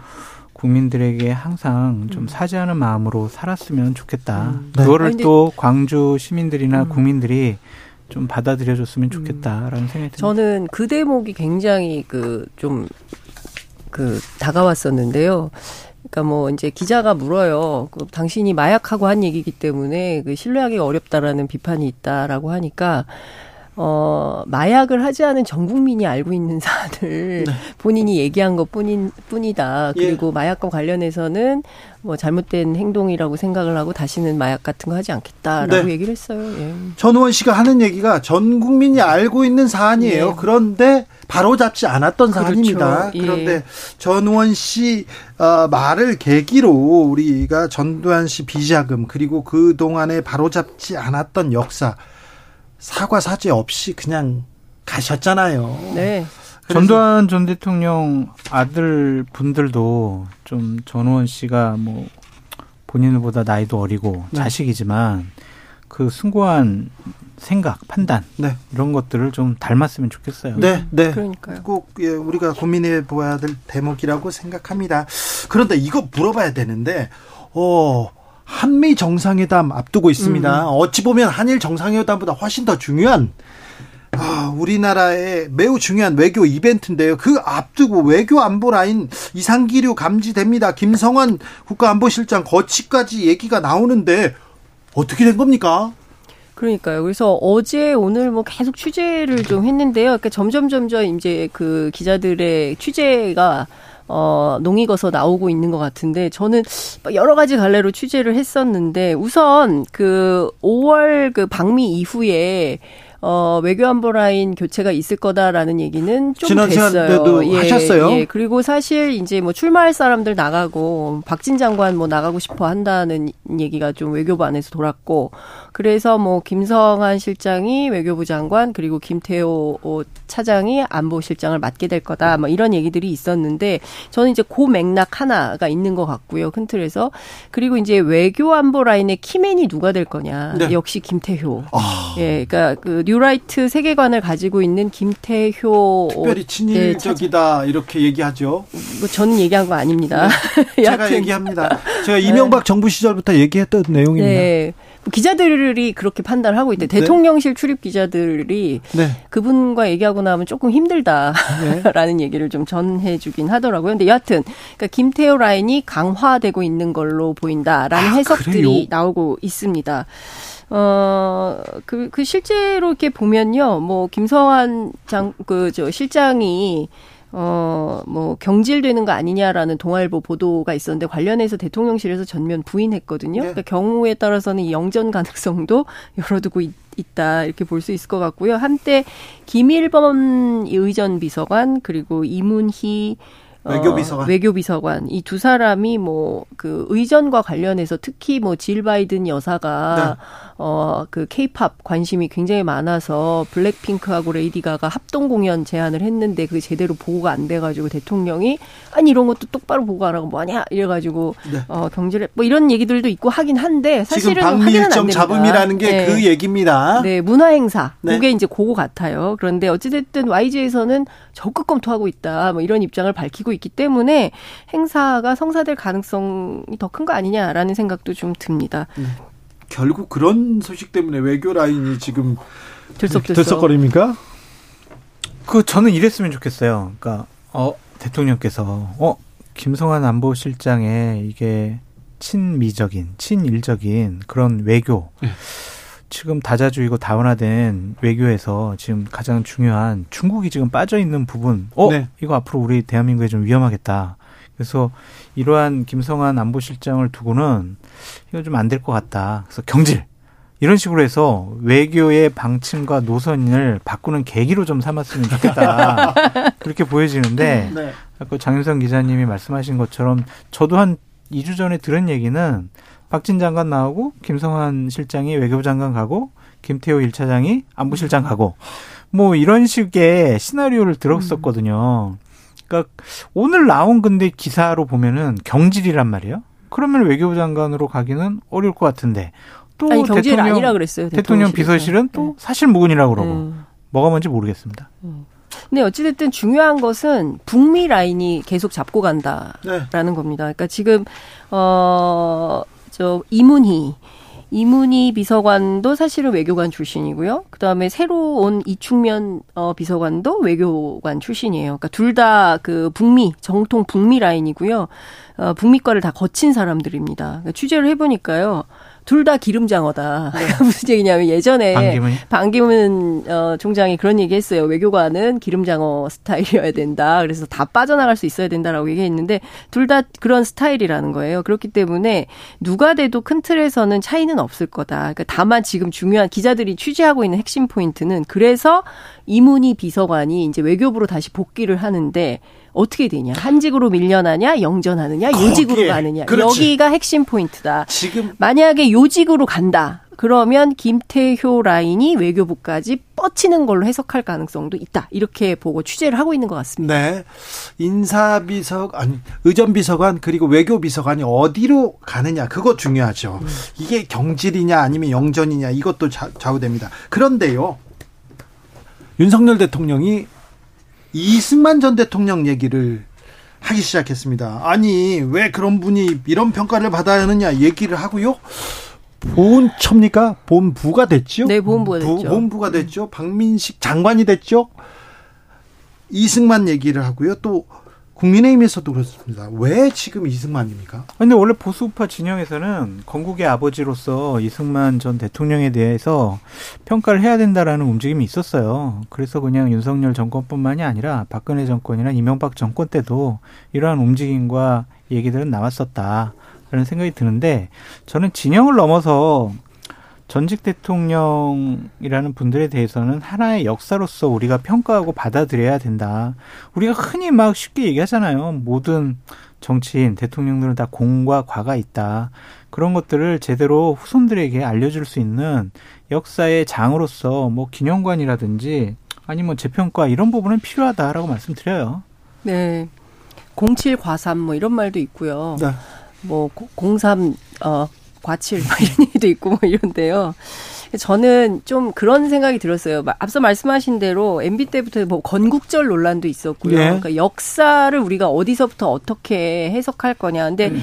아이들도 다 알아요. 그러니까 요새는 엄마들이 애들 막 다 논술학원 보내잖아요. 초등학교 때부터. 그래서 이승만이 어떤 사람인지, 박정희가 어떤 사람인지, 김대중이 어떤 사람인지 아이들이 다 이제 학습을 합니다. 그래서 역사는 과거고 그 역사를 어, 모르지 않아요. 그리고 역사적 사실에 기인해서 평가를 해야 되는데, 저는 이제 중요한 포인트는 전 두 가지만 얘기를 하고 싶은데, 어, 반공과 친일의 딜레마에 우리가 계속 있는 것 같아요. 그러니까 그 이승만 때도 그런 얘기를 했어요. 친일 청산을 요구하면 빨갱이다. 지금도 약간 그런 프레임에 빠져 있거든요. 그렇죠. 그렇기 때문에 저희가 이런 프레임에서 빠져나올 수 있는 방법은 뭐냐 이걸 좀 생각을 해봐야 되는데 1940년대 이승만 전 대통령도 민주주의를 전적으로 믿어야 된다. 이런 얘기를 했어요. 그리고 언론 집회, 종교 사상의 자유가 있어야 되고 남과 대치되는 의사를 발표하는 사람들을 포용해야 된다. 이런 얘기를 했습니다. 그러니까 무슨 얘기냐면 어 어떤 사상의 자유가 있는데 그거를 뭐 박해하거나 용납하지 않아서 잡아 잡아 가두거나 이러면 안 돼. 물론 이렇게 말은 하고 이제 뒤로는 네. 예, 친일 청산 똑바로 안 해가지고 여태까지 우리가 지금 이런 괴로운 상황에 있는 것은 사실이지만 이런 문제들에 대해서 이제는 좀 좀 한 단계 넘어가는 노력이 좀 필요할 것 같은데 끊임없이 얘기를 하고 냉전 시대에서 신냉전으로 다시 또 메카시 우리가 메카시즘을 할 수는 없는 거 아닙니까? 근데 또 그런 국면으로 가서 결국에는 어 북한 문제 가지고 어, 내년 총선을 치르겠다. 이런 전략을 갖고 있다고 한다면 이건 정말 오판이다 이런 말씀을 좀 드리고 에이, 싶습니다. 설마 그러겠어요? 그러겠죠. 설마 사실이 네, 아니겠죠. 네. 네. 진행 상황을 좀 지켜봐야 됩니다. 이 부분은 지켜보셔야죠. 네, 어, 네, 좀 긴장하고 지켜보겠습니다. 왜 지금 이승만인가 이 부분에 대해서는 저희가 아, 별도의 시간을 가지고 토론해 보겠습니다. 반감이 있어요? 아니요. 네. 네, 저는 네? 역사 공부를 좋아해 가지고요. 네, 이승만 전 대통령 연구도 제가 조금 많이 했어요. 네. 취재도 하고요. 네. 자, 이번 주 정치권에서 가장 핫한 인물은 한동훈이었습니다. 한동훈 네, 정치권의 장관 뭐 그런 때 아무튼 부인할 수 없죠. 네. 그렇죠. 국회 오자마자 국회에 음. 맞아 민주당 의원들 빵 또 이렇게 네. 올 때마다 어제 뭐 그래요. 뭐 화려했죠. 어제 네. 굉장히 화려했고 어, 법사위를 주름 잡는 사람이 있었으니 개발을 한동훈 장관이었다. 네. 이런 평가도 가능할 것 같다는 생각이 좀 드는데요.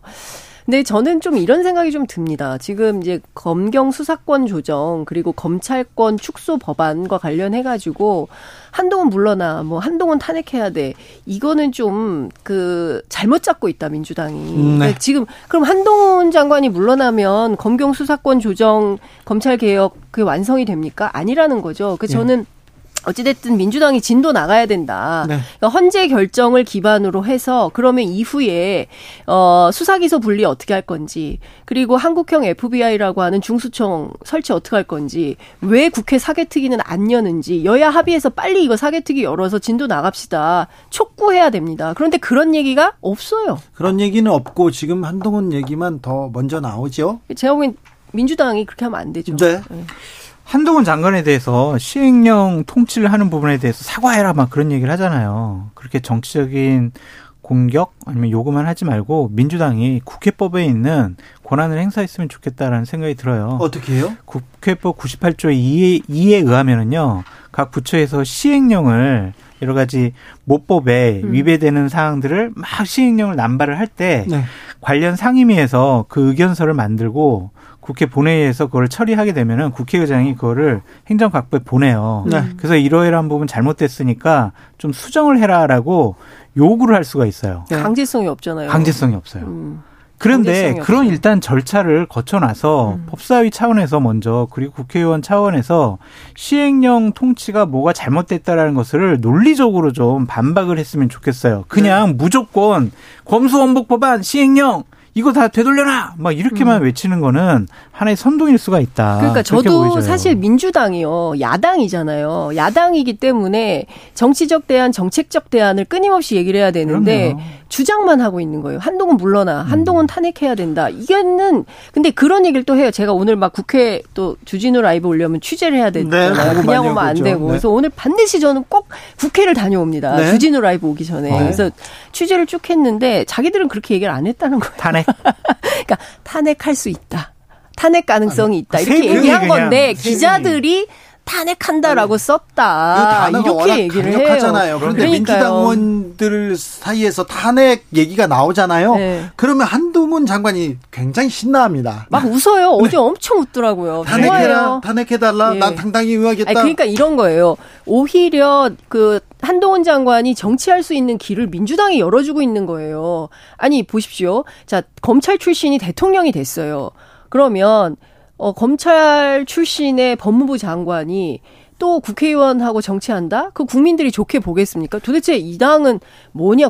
다 전부 국민의힘에 가가지고 하면 도대체 검찰에 대한 불신, 그렇죠. 검찰 수사권에 대한 남용 이거 문제 제기 안 할 수가 없는 아니, 거예요. 검찰이 공정한가? 검찰 수사는 불공정하다. 이렇게. 이렇게 될 수밖에 없지 않습니까? 그러면 이럴 때뭐 명분 있게 정치하는 가장 좋은 방법은 민주당이 탄핵하는 거예요.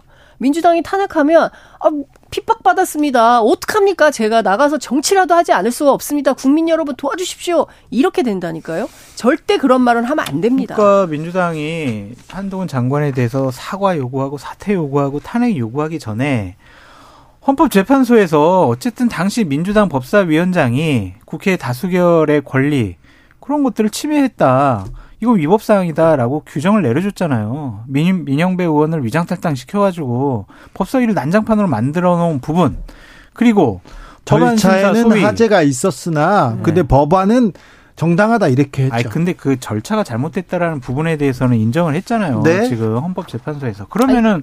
민영배 의원 위장 탈당 시켜서 법사위를 난장판 만들어 놓은 곳에 대해서는 민주당이 먼저 헌법재판소의 의견을 받아들여서 자 우리도 이런 부분 사과할 테니까 음. 한동훈 장관 당신도 시행령 통치에 대해서 사과하고 어 자격이 없는데 헌, 헌소 제기한 것도 사과하고 그래라고 요구하는 게 맞지. 저도 자, 그렇게 생각해요. 자기네는 쏙 빠져가지고 사과 안 하면서. 아니 근데 그... 주인권님 저를 보십시오. 네. 네. 자기네들은 아니... 빠져 있으면서 말이에요. 그냥 한동훈 장관한테 사과라고 하면 한동훈 장관은 뭐라고 반박하겠냐고요. 이재명 대표인 줄 아는 거예요. 아니 근데 그 취재를 해보니까 그 민영배 의원 이렇게 있는데 실무자가 뭐 이러이러한 방법이 있습니다. 그러니까 그럼 제가 탈당해서 하겠습니다. 이렇게 얘기를 했다는 거예요. 그러니까 당 차원에서 뭐 결의 결사를 해서 당신이 탈당해서 이거를 좀 판을 만듭시다라고 얘기한 것은 아니다. 네? 민영배 의원 스스로가 결정한 거다라는 얘기를 하고 있어요. 취재국 그렇게 아니 그래서 첫 번째 그런 거고요. 두 번째는 학계에서 그런 얘기를 해요. 그냥 잘못했다. 왜냐하면 헌재가 네. 잘못했다고 하니까 대국민 사과 민주당이 먼저 하고 그럼요. 그리고 나서 그래 명분이 어, 생기죠. 예. 그리고 나서 헌재 결정이 났으니 이제 더 이상 검찰권 남용, 검찰권 숙, 축소에 대한 것을 한동훈 장관 인정해라라고 얘기하고 시행령 통치에 대한 잘못도 분명하게 얘기하고 민주당은 검찰청법 개정안을 내서 검사들이 수사할 수 있는 범위를 1, 2, 3, 4 딱 정해가지고 그거 이외에는 못하도록 이렇게 지정을 해라 이런 얘기를 하고 있습니다. 지금 그 부분에 대해서 좀 디테일한 부분을 채울 그런 시간인데 네. 그런 논의는 좀 진행되고는 있지 않습니다. 음, 여의도 연구원장에 임명된 박수영 의원이 한동훈 장관은 73년생으로 X세대의 선두주자다 이런 얘기를 했어요. 요즘 X세대 와, 누구인지도 몰라요. 지금. 아부하는 거예요. 아부하는 겁니까? 네, 한동훈 장관은 음. 정권의 2인자다. 윤석열 대통령의 신임을 받고 있는 사람이다. 네. 또한은 법무부 장관이지만 검찰권을 네. 장악을 하고 있다. 이렇게 인식이 되는 사람이잖아요. 네. 그런 사람이 앞으로 정치할 것이다라는 네. 예정된 수순에 대해서 본인이 먼저 비단길을 깔아주면서 네. 아부하는 것이 아니냐 그런 생각이 들어서 저는 여의도 연구원장이 이러한 판단으로 참 내년 총선에 중요한 역할을 하겠다는 것 자체가 좀 한심스럽습니다. 장윤석 기자님. 어, 적극 동의합니다. 그리고 네. 저는 그냥 한동훈 장관이 빨리 나왔으면 좋겠어요. 어, 그냥 차라리 추석 이후에 나와. 그래요? 어, 추석 이후에 나온대요? 그때 뭐 개편하겠죠. 어, 그렇구나. 아니, 5월 방미 이후에 뭐 일부 정리한다고 하니까 출마자들 그때 뭐 나와서 그냥 정치를 시간을 하시는 게 끌, 시간을 끌지 않을까요? 이재명 당대표에 대해서 여러 가지 탄압받는 탄압받는 모습을 보이 받는 거는 좋잖아요. 한동훈 장관이 탄압받아요, 지금? 아니, 탄압받는 자, 모습을 보이는 거죠, 계속 이렇게. 탄핵할 거면 당당히 응하겠습니다. 이렇게 얘기하면서. 그러니까 아무도 그렇게 생각 안 할 것 같아요. 한동훈 장관이 무슨 박해받고 있다고 아무도 생각 안 하고요. 네, 말씀하십시오. 사실 듣겠습니다. 어제 그 네. 아니 어제 국회 법사위만 보더라도 김도 위원장의 그 공손한 태도 이걸 보면 회의 진행에 있어 아니 장관님 하실 말씀 있으시면 더 하셔도 됩니다. 엄청 배려를 하는 거예요. 한동훈한테 잘 보이려고 지금 한다. 아까 아부 얘기 나왔는데 진짜 그렇습니까 분위기가 국민의힘? 아니 저는 박수영 의원이 한 얘기에 대해서 제가 분석을 한 겁니다. 네, 네. 국민의 분위기는 잘 모르겠습니다. 그렇습니까? 네. 에이, 그래도 뭐 지금 근데 기대가 많은 거는 같아요. 네. 일단은 박수영 의원이 먼저 운을 뗐지만은 내년 총선에 얼굴로 뭐 선대위원장으로 아니면 다른 어떤 중요한 역할을 함으로써 저는 희망상일 거라고 보는데 MZ 세대와 수도권에서 네. 중도 표심을 끌어올 수 있다라는 착각을 좀 하고 있는 것 같다라고 네. 좀 말씀을 드립니다. 근데 현재 한동훈 장관이 저런 모습을 보이면은요 지지층의 결집, 결속, 환호 이런 거는 받을 수 있지만 외연 확장하는 데는 상당히 어려울 거예요. 그러게요. 저기 수도권과 젊은 세대 한동훈이라 지지층 결집 얘기하셨는데 지지층 결집은 뭐 하나만 더 말씀드리면 네. 기본적으로 그 공직을 했던 분들이 정치인으로 탈바꿈 하려면은요 권력에 항거를 해야 돼요. 음. 권력의 부당한 압력, 지시 아니면 행동들에 대해서 항거를 해야 된다니까요. 그래야 국민들이 그래 맞아 대리 만족을 느껴서 국민적인 스타로 만들어줘요. 그게 바로 윤석열 검찰총장이 문재인 정권 추미애 장관에게 한 거를 해가지고 국민적인 평가를 받은 거였고 옛날에 이회창, 이회창 네. 총재 같은 경우에 뭐 이 자신을 그렇죠. 임명해줬던 김영삼 대통령에게 막 대들었잖아요. 네. 그런 것을 국민들이 인정하는 거지 권력을 보호하는 사람들을 국민들은 박철원 네. 안 되잖아요. 추미애 그 이인자 언제적 박철원을 지금 노태우 때 박철원을 얘기하세요. 네. 가까운 사례가 있잖아요. 네, 추미애 아 추미애 장관. 장관. 네. 여튼 그 추미애 장관이 권력에 아첨했나요? 그런 어, 건잘 모르겠어요. 권력을 보호했잖아요. 네. 문재인 정권 보호하고 민주당을 뭐 보호하고. 장관이니까 뭐 그럴 수 있죠. 네. 아니 그렇게 추미애 장관한테는 관대하게 하시면서 한동훈 장관에 대해서 너무 가혹합니까? 네. 네 공평하게 하겠습니다. 네. 근데 여튼 제가 보기에는 어, 중도 소구력은 별로 없을 것이다라는 네. 생각은 합니다. 그리고 맞아요. 너무 오만해요. 그러니까 음. 어제 보면은 권인숙 의원이 계속 묻거든요. 그래서 5대 4 이겼습니까, 졌습니까? 아, 뭐 어떻게 재판을 이겼냐, 재판이 이겼냐 졌냐가 제일 중요한 거예요. 그런데 끝까지 인정을 안 합니다. 그러니까 이런 태도에 대해서 국민들이 보기에 특히 중도 표심이 보기에 좋은 점수 주기 어렵죠. 그러니까 한동훈 장관이 정확한 말씀이 교만하고 오만한 모습으로 비춰지고 있어요.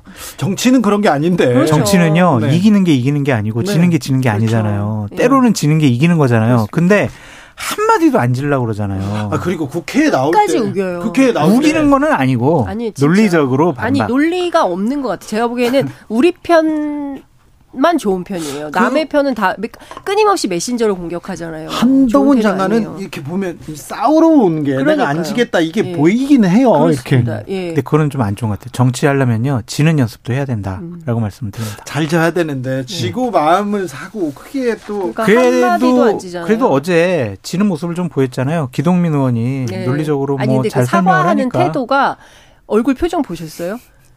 사과해도 뭐라 그래. 사과하는 사람의 표정이 아니에요. 자, 자 여의도는 진정성이 없어요? 네. 네. 자, 여의도는 지금 의원들 네. 지금 원내대표 선거 누가 아, 네. 되냐 그 여기에 관심이 있죠. 맞아요. 네. 난리예요. 그런데 지금 민주당도 그렇고 국민의힘도 그렇습니다. 맞아요, 맞아요. 그런데요. 제가 오늘 재밌는 얘기를 들었는데 언론은 엄청 관심이 뜨겁잖아요. 그래서 김학용이 될 거냐, 윤재옥이 될 거냐, 음. 뭐 수도권이냐, TK냐, 뭐 MG냐 어쩌냐 막 엄청 분석을 하고 있습니다. 뭐 4선이냐, 3선이냐 막 언론은 분석을 하는데 국민의힘 의원들은 별로 관심이 없대요. 관심이 없어요? 네, 그래서 당일날 당일날 연설을 어떻게 하느냐가 되게 중요할 것 같다. 아, 둘 다 친윤이고 네, 둘다 그 뭐라고 표현하냐면요. 아이 그 자기들끼리 하는 건데 뭐 그렇게 얘기를 하고 있어요. 그러니까 어차피 친윤끼리 하는 거기 때문에 특별한 관심을 사람들이 갖고 있지 않다. 그래서 당일날 어, 좀 봐야 될 것 같다라는 얘기를 좀 하고 있고요. 그리고 이런 얘기도 합니다. 아니, 우리 당이 이대로 총선 간다고 생각하십니까?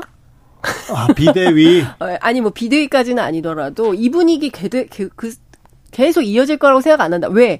지지율이 너무 안 나온다. 그리고 MZ 세대 젊은 층으로부터 전혀, 그리고 수도권으로부터 전혀. 음. 지금 이 판으로는 결국은 영남 지역당 신세를 못 벗어날 게 자명한데 이거 되겠냐? 안 된다. 아, 원내대표 중요한 자리인데 그렇대, 중요한데 중요하게 안 생, 생각 안 해요? 그렇대요. 뭐 김학영, 윤재욱 의원 두 분 다 훌륭한 분이시라서 의원들의 현명한 판단으로 원내대표가 뽑힐 것으로 예상됩니다. 알겠어요. 네. 아, 뭐, 네, 모범 답안을 얘기하고 계세요, 갑자기? 민주당은 누가 민주당은 지금 홍익표, 박광원 플러스 이원우 그리고 음. 이제 김두관. 그러니까 박광원, 이원욱은 이제 그 뭐 합의할 것 같아요. 그래서 새 3파전 보는데 전반적으로 오늘 회관을 다녀보니까 홍익표 의원이 우세하지 않냐 음. 이런 전망을 하는데 정작 음. 홍익표 의원한테 제가 물어봤어요. 의원님이 제일 우세하다는데 어떠세요? 무슨 소리예요? 끝까지 봐야 됩니다. 네. 모릅니다. 알 수 없습니다. 165명 네. 몰라. 알 수 없습니다라고 네. 얘기합니다. 알 수 없어요 얘기하는데 자 이재명 민주당 대표 당직 개편했습니다. 그 어떻게 보십니까? 장성... 나는 절대로 공천권을 놓지 않겠어. 의원들 조심해. 그걸로 읽혀집니다. 그렇습니까? 네. 뭐 사무총장 네. 그 자리는 공천권에 실무적인 작업을 하는 네. 아주 중요한 자리거든요. 제일 중요한 음. 자리. 절대로 안 바꾸겠다라는 거는 뭐 공천권 안 놓을 거야. 아니, 어떡할래? 당, 당 대표인데 네. 그럼 다 놔야 그것도 돼. 이해가 돼요. 네? 전 음. 이해가 돼요. 맞아요. 시간이 별로 없어가지고 길게 말씀 못 드릴 것 같은데 취재를 해보니까 조정식 개인에 대한 불만은 별로 없어요. 아 그분은 뭐 신사고 신사고 워낙 뭐 좀 평가가 좋아요. 나쁜 그리고 뭐 남한테 뭐 험담하고 각세우고 이런 분이 조용하게 국민의힘에서도 좋아해요. 없는 듯 이렇게 일하시는 분이라서 그래요. 좀 그런 분위기예요. 그래서 조정식 개인에 대한 불만이라기보다는 30일 플러스 알파. 무슨 얘기냐면 지난번에 가표 플러스 알파의 인원들이 그렇죠. 어, 누구냐 이거를 좀 색출? 확인을 하고 아니 색출은 아니고 확인을 좀 하고 확인과 색출이 핵심은. 뭐냐면은 공천에 있는 것 같아요. 그렇죠. 김종민 지역구의 황명선, 양기대 지역구의 양이원영 이렇게 친명 비명 간에 실제로 사람이 왔다 갔다 한다. 거기서 프레카드 이거 매우 프레카드 건다. 이거 네. 매우 불안하다. 왜 이러냐? 마치 아닌 척하면서 친명 꽂는 거 아니냐 이런 불, 불안감이 있는 것 같아요. 그 사실은 음. 총선 불이익 이 공천 불이익에 대한 어떤 불안증만 확실히 해결이 좀 되면 이재명에 대한 신뢰는 생길 수 있고 이대로 우리 총선 간다 이렇게 얘기하더라고요. 어, 그런데 조홍천 의원 아우 목소리 근데, 근데 화가 많이 나셨던데요. 네. 뭐 근데 모르겠습니다. 근본적인 해법 이재명 물러나라 막 얘기하던데요.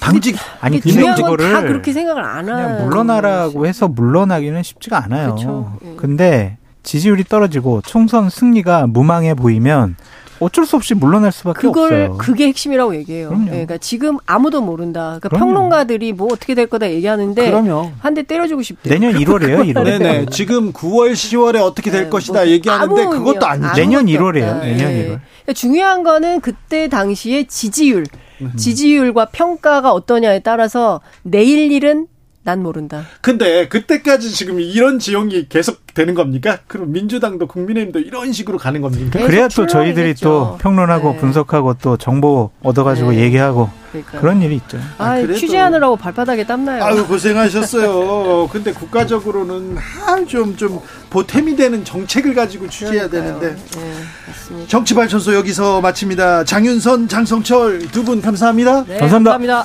저는 여기서 물러나고요. 내일 오후 5시 5분에 돌아오겠습니다. 지금까지 주진우였습니다.